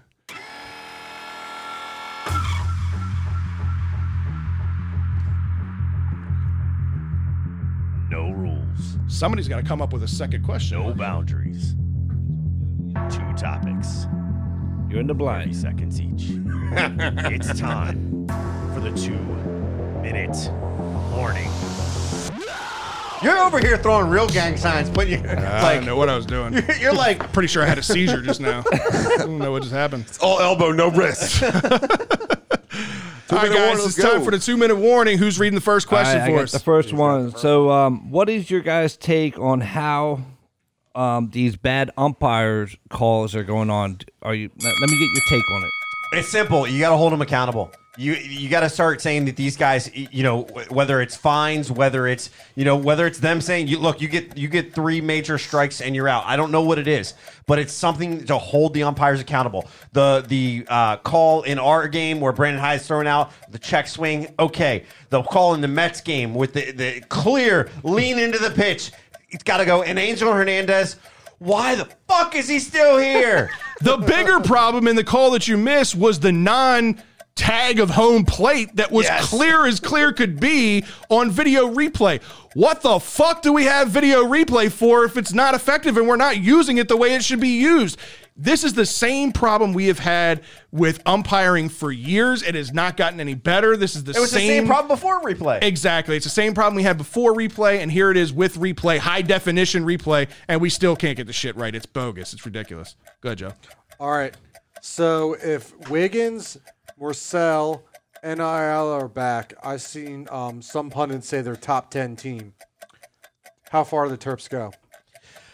it, I think they if if all those guys come back, this team could. They have the potential if if all cylinders are firing, they could make it to the final four. I don't see it any further than that, but I, I could see them making it that far. I think they can make a good run. Uh, the problem is still going to be size. I know they've got a nice guy that can play power forward and center now out of Georgetown, but he's one guy, right? They don't they don't have a whole lot of depth there, uh, especially if they lose a piece like uh, Galin Smith, right? So if you don't have him back there, you're asking a freshman to come in and play big minutes. I like this kid that's coming in. Uh, I just don't know if they're a Final Four team. I definitely think that they have the potential to be a Final Four team. I just think they're more in that Sweet 16 range. I, I- oh God. yeah, I, I don't see them being. We'll a Final get your Four team. opinion in, in, the Oh, quick, in the quick after hours.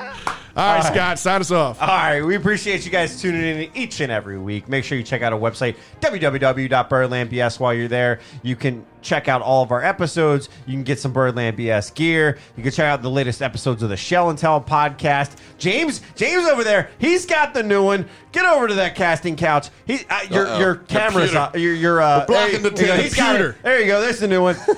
so make sure you check us out. Get your Birdland BS gear and more.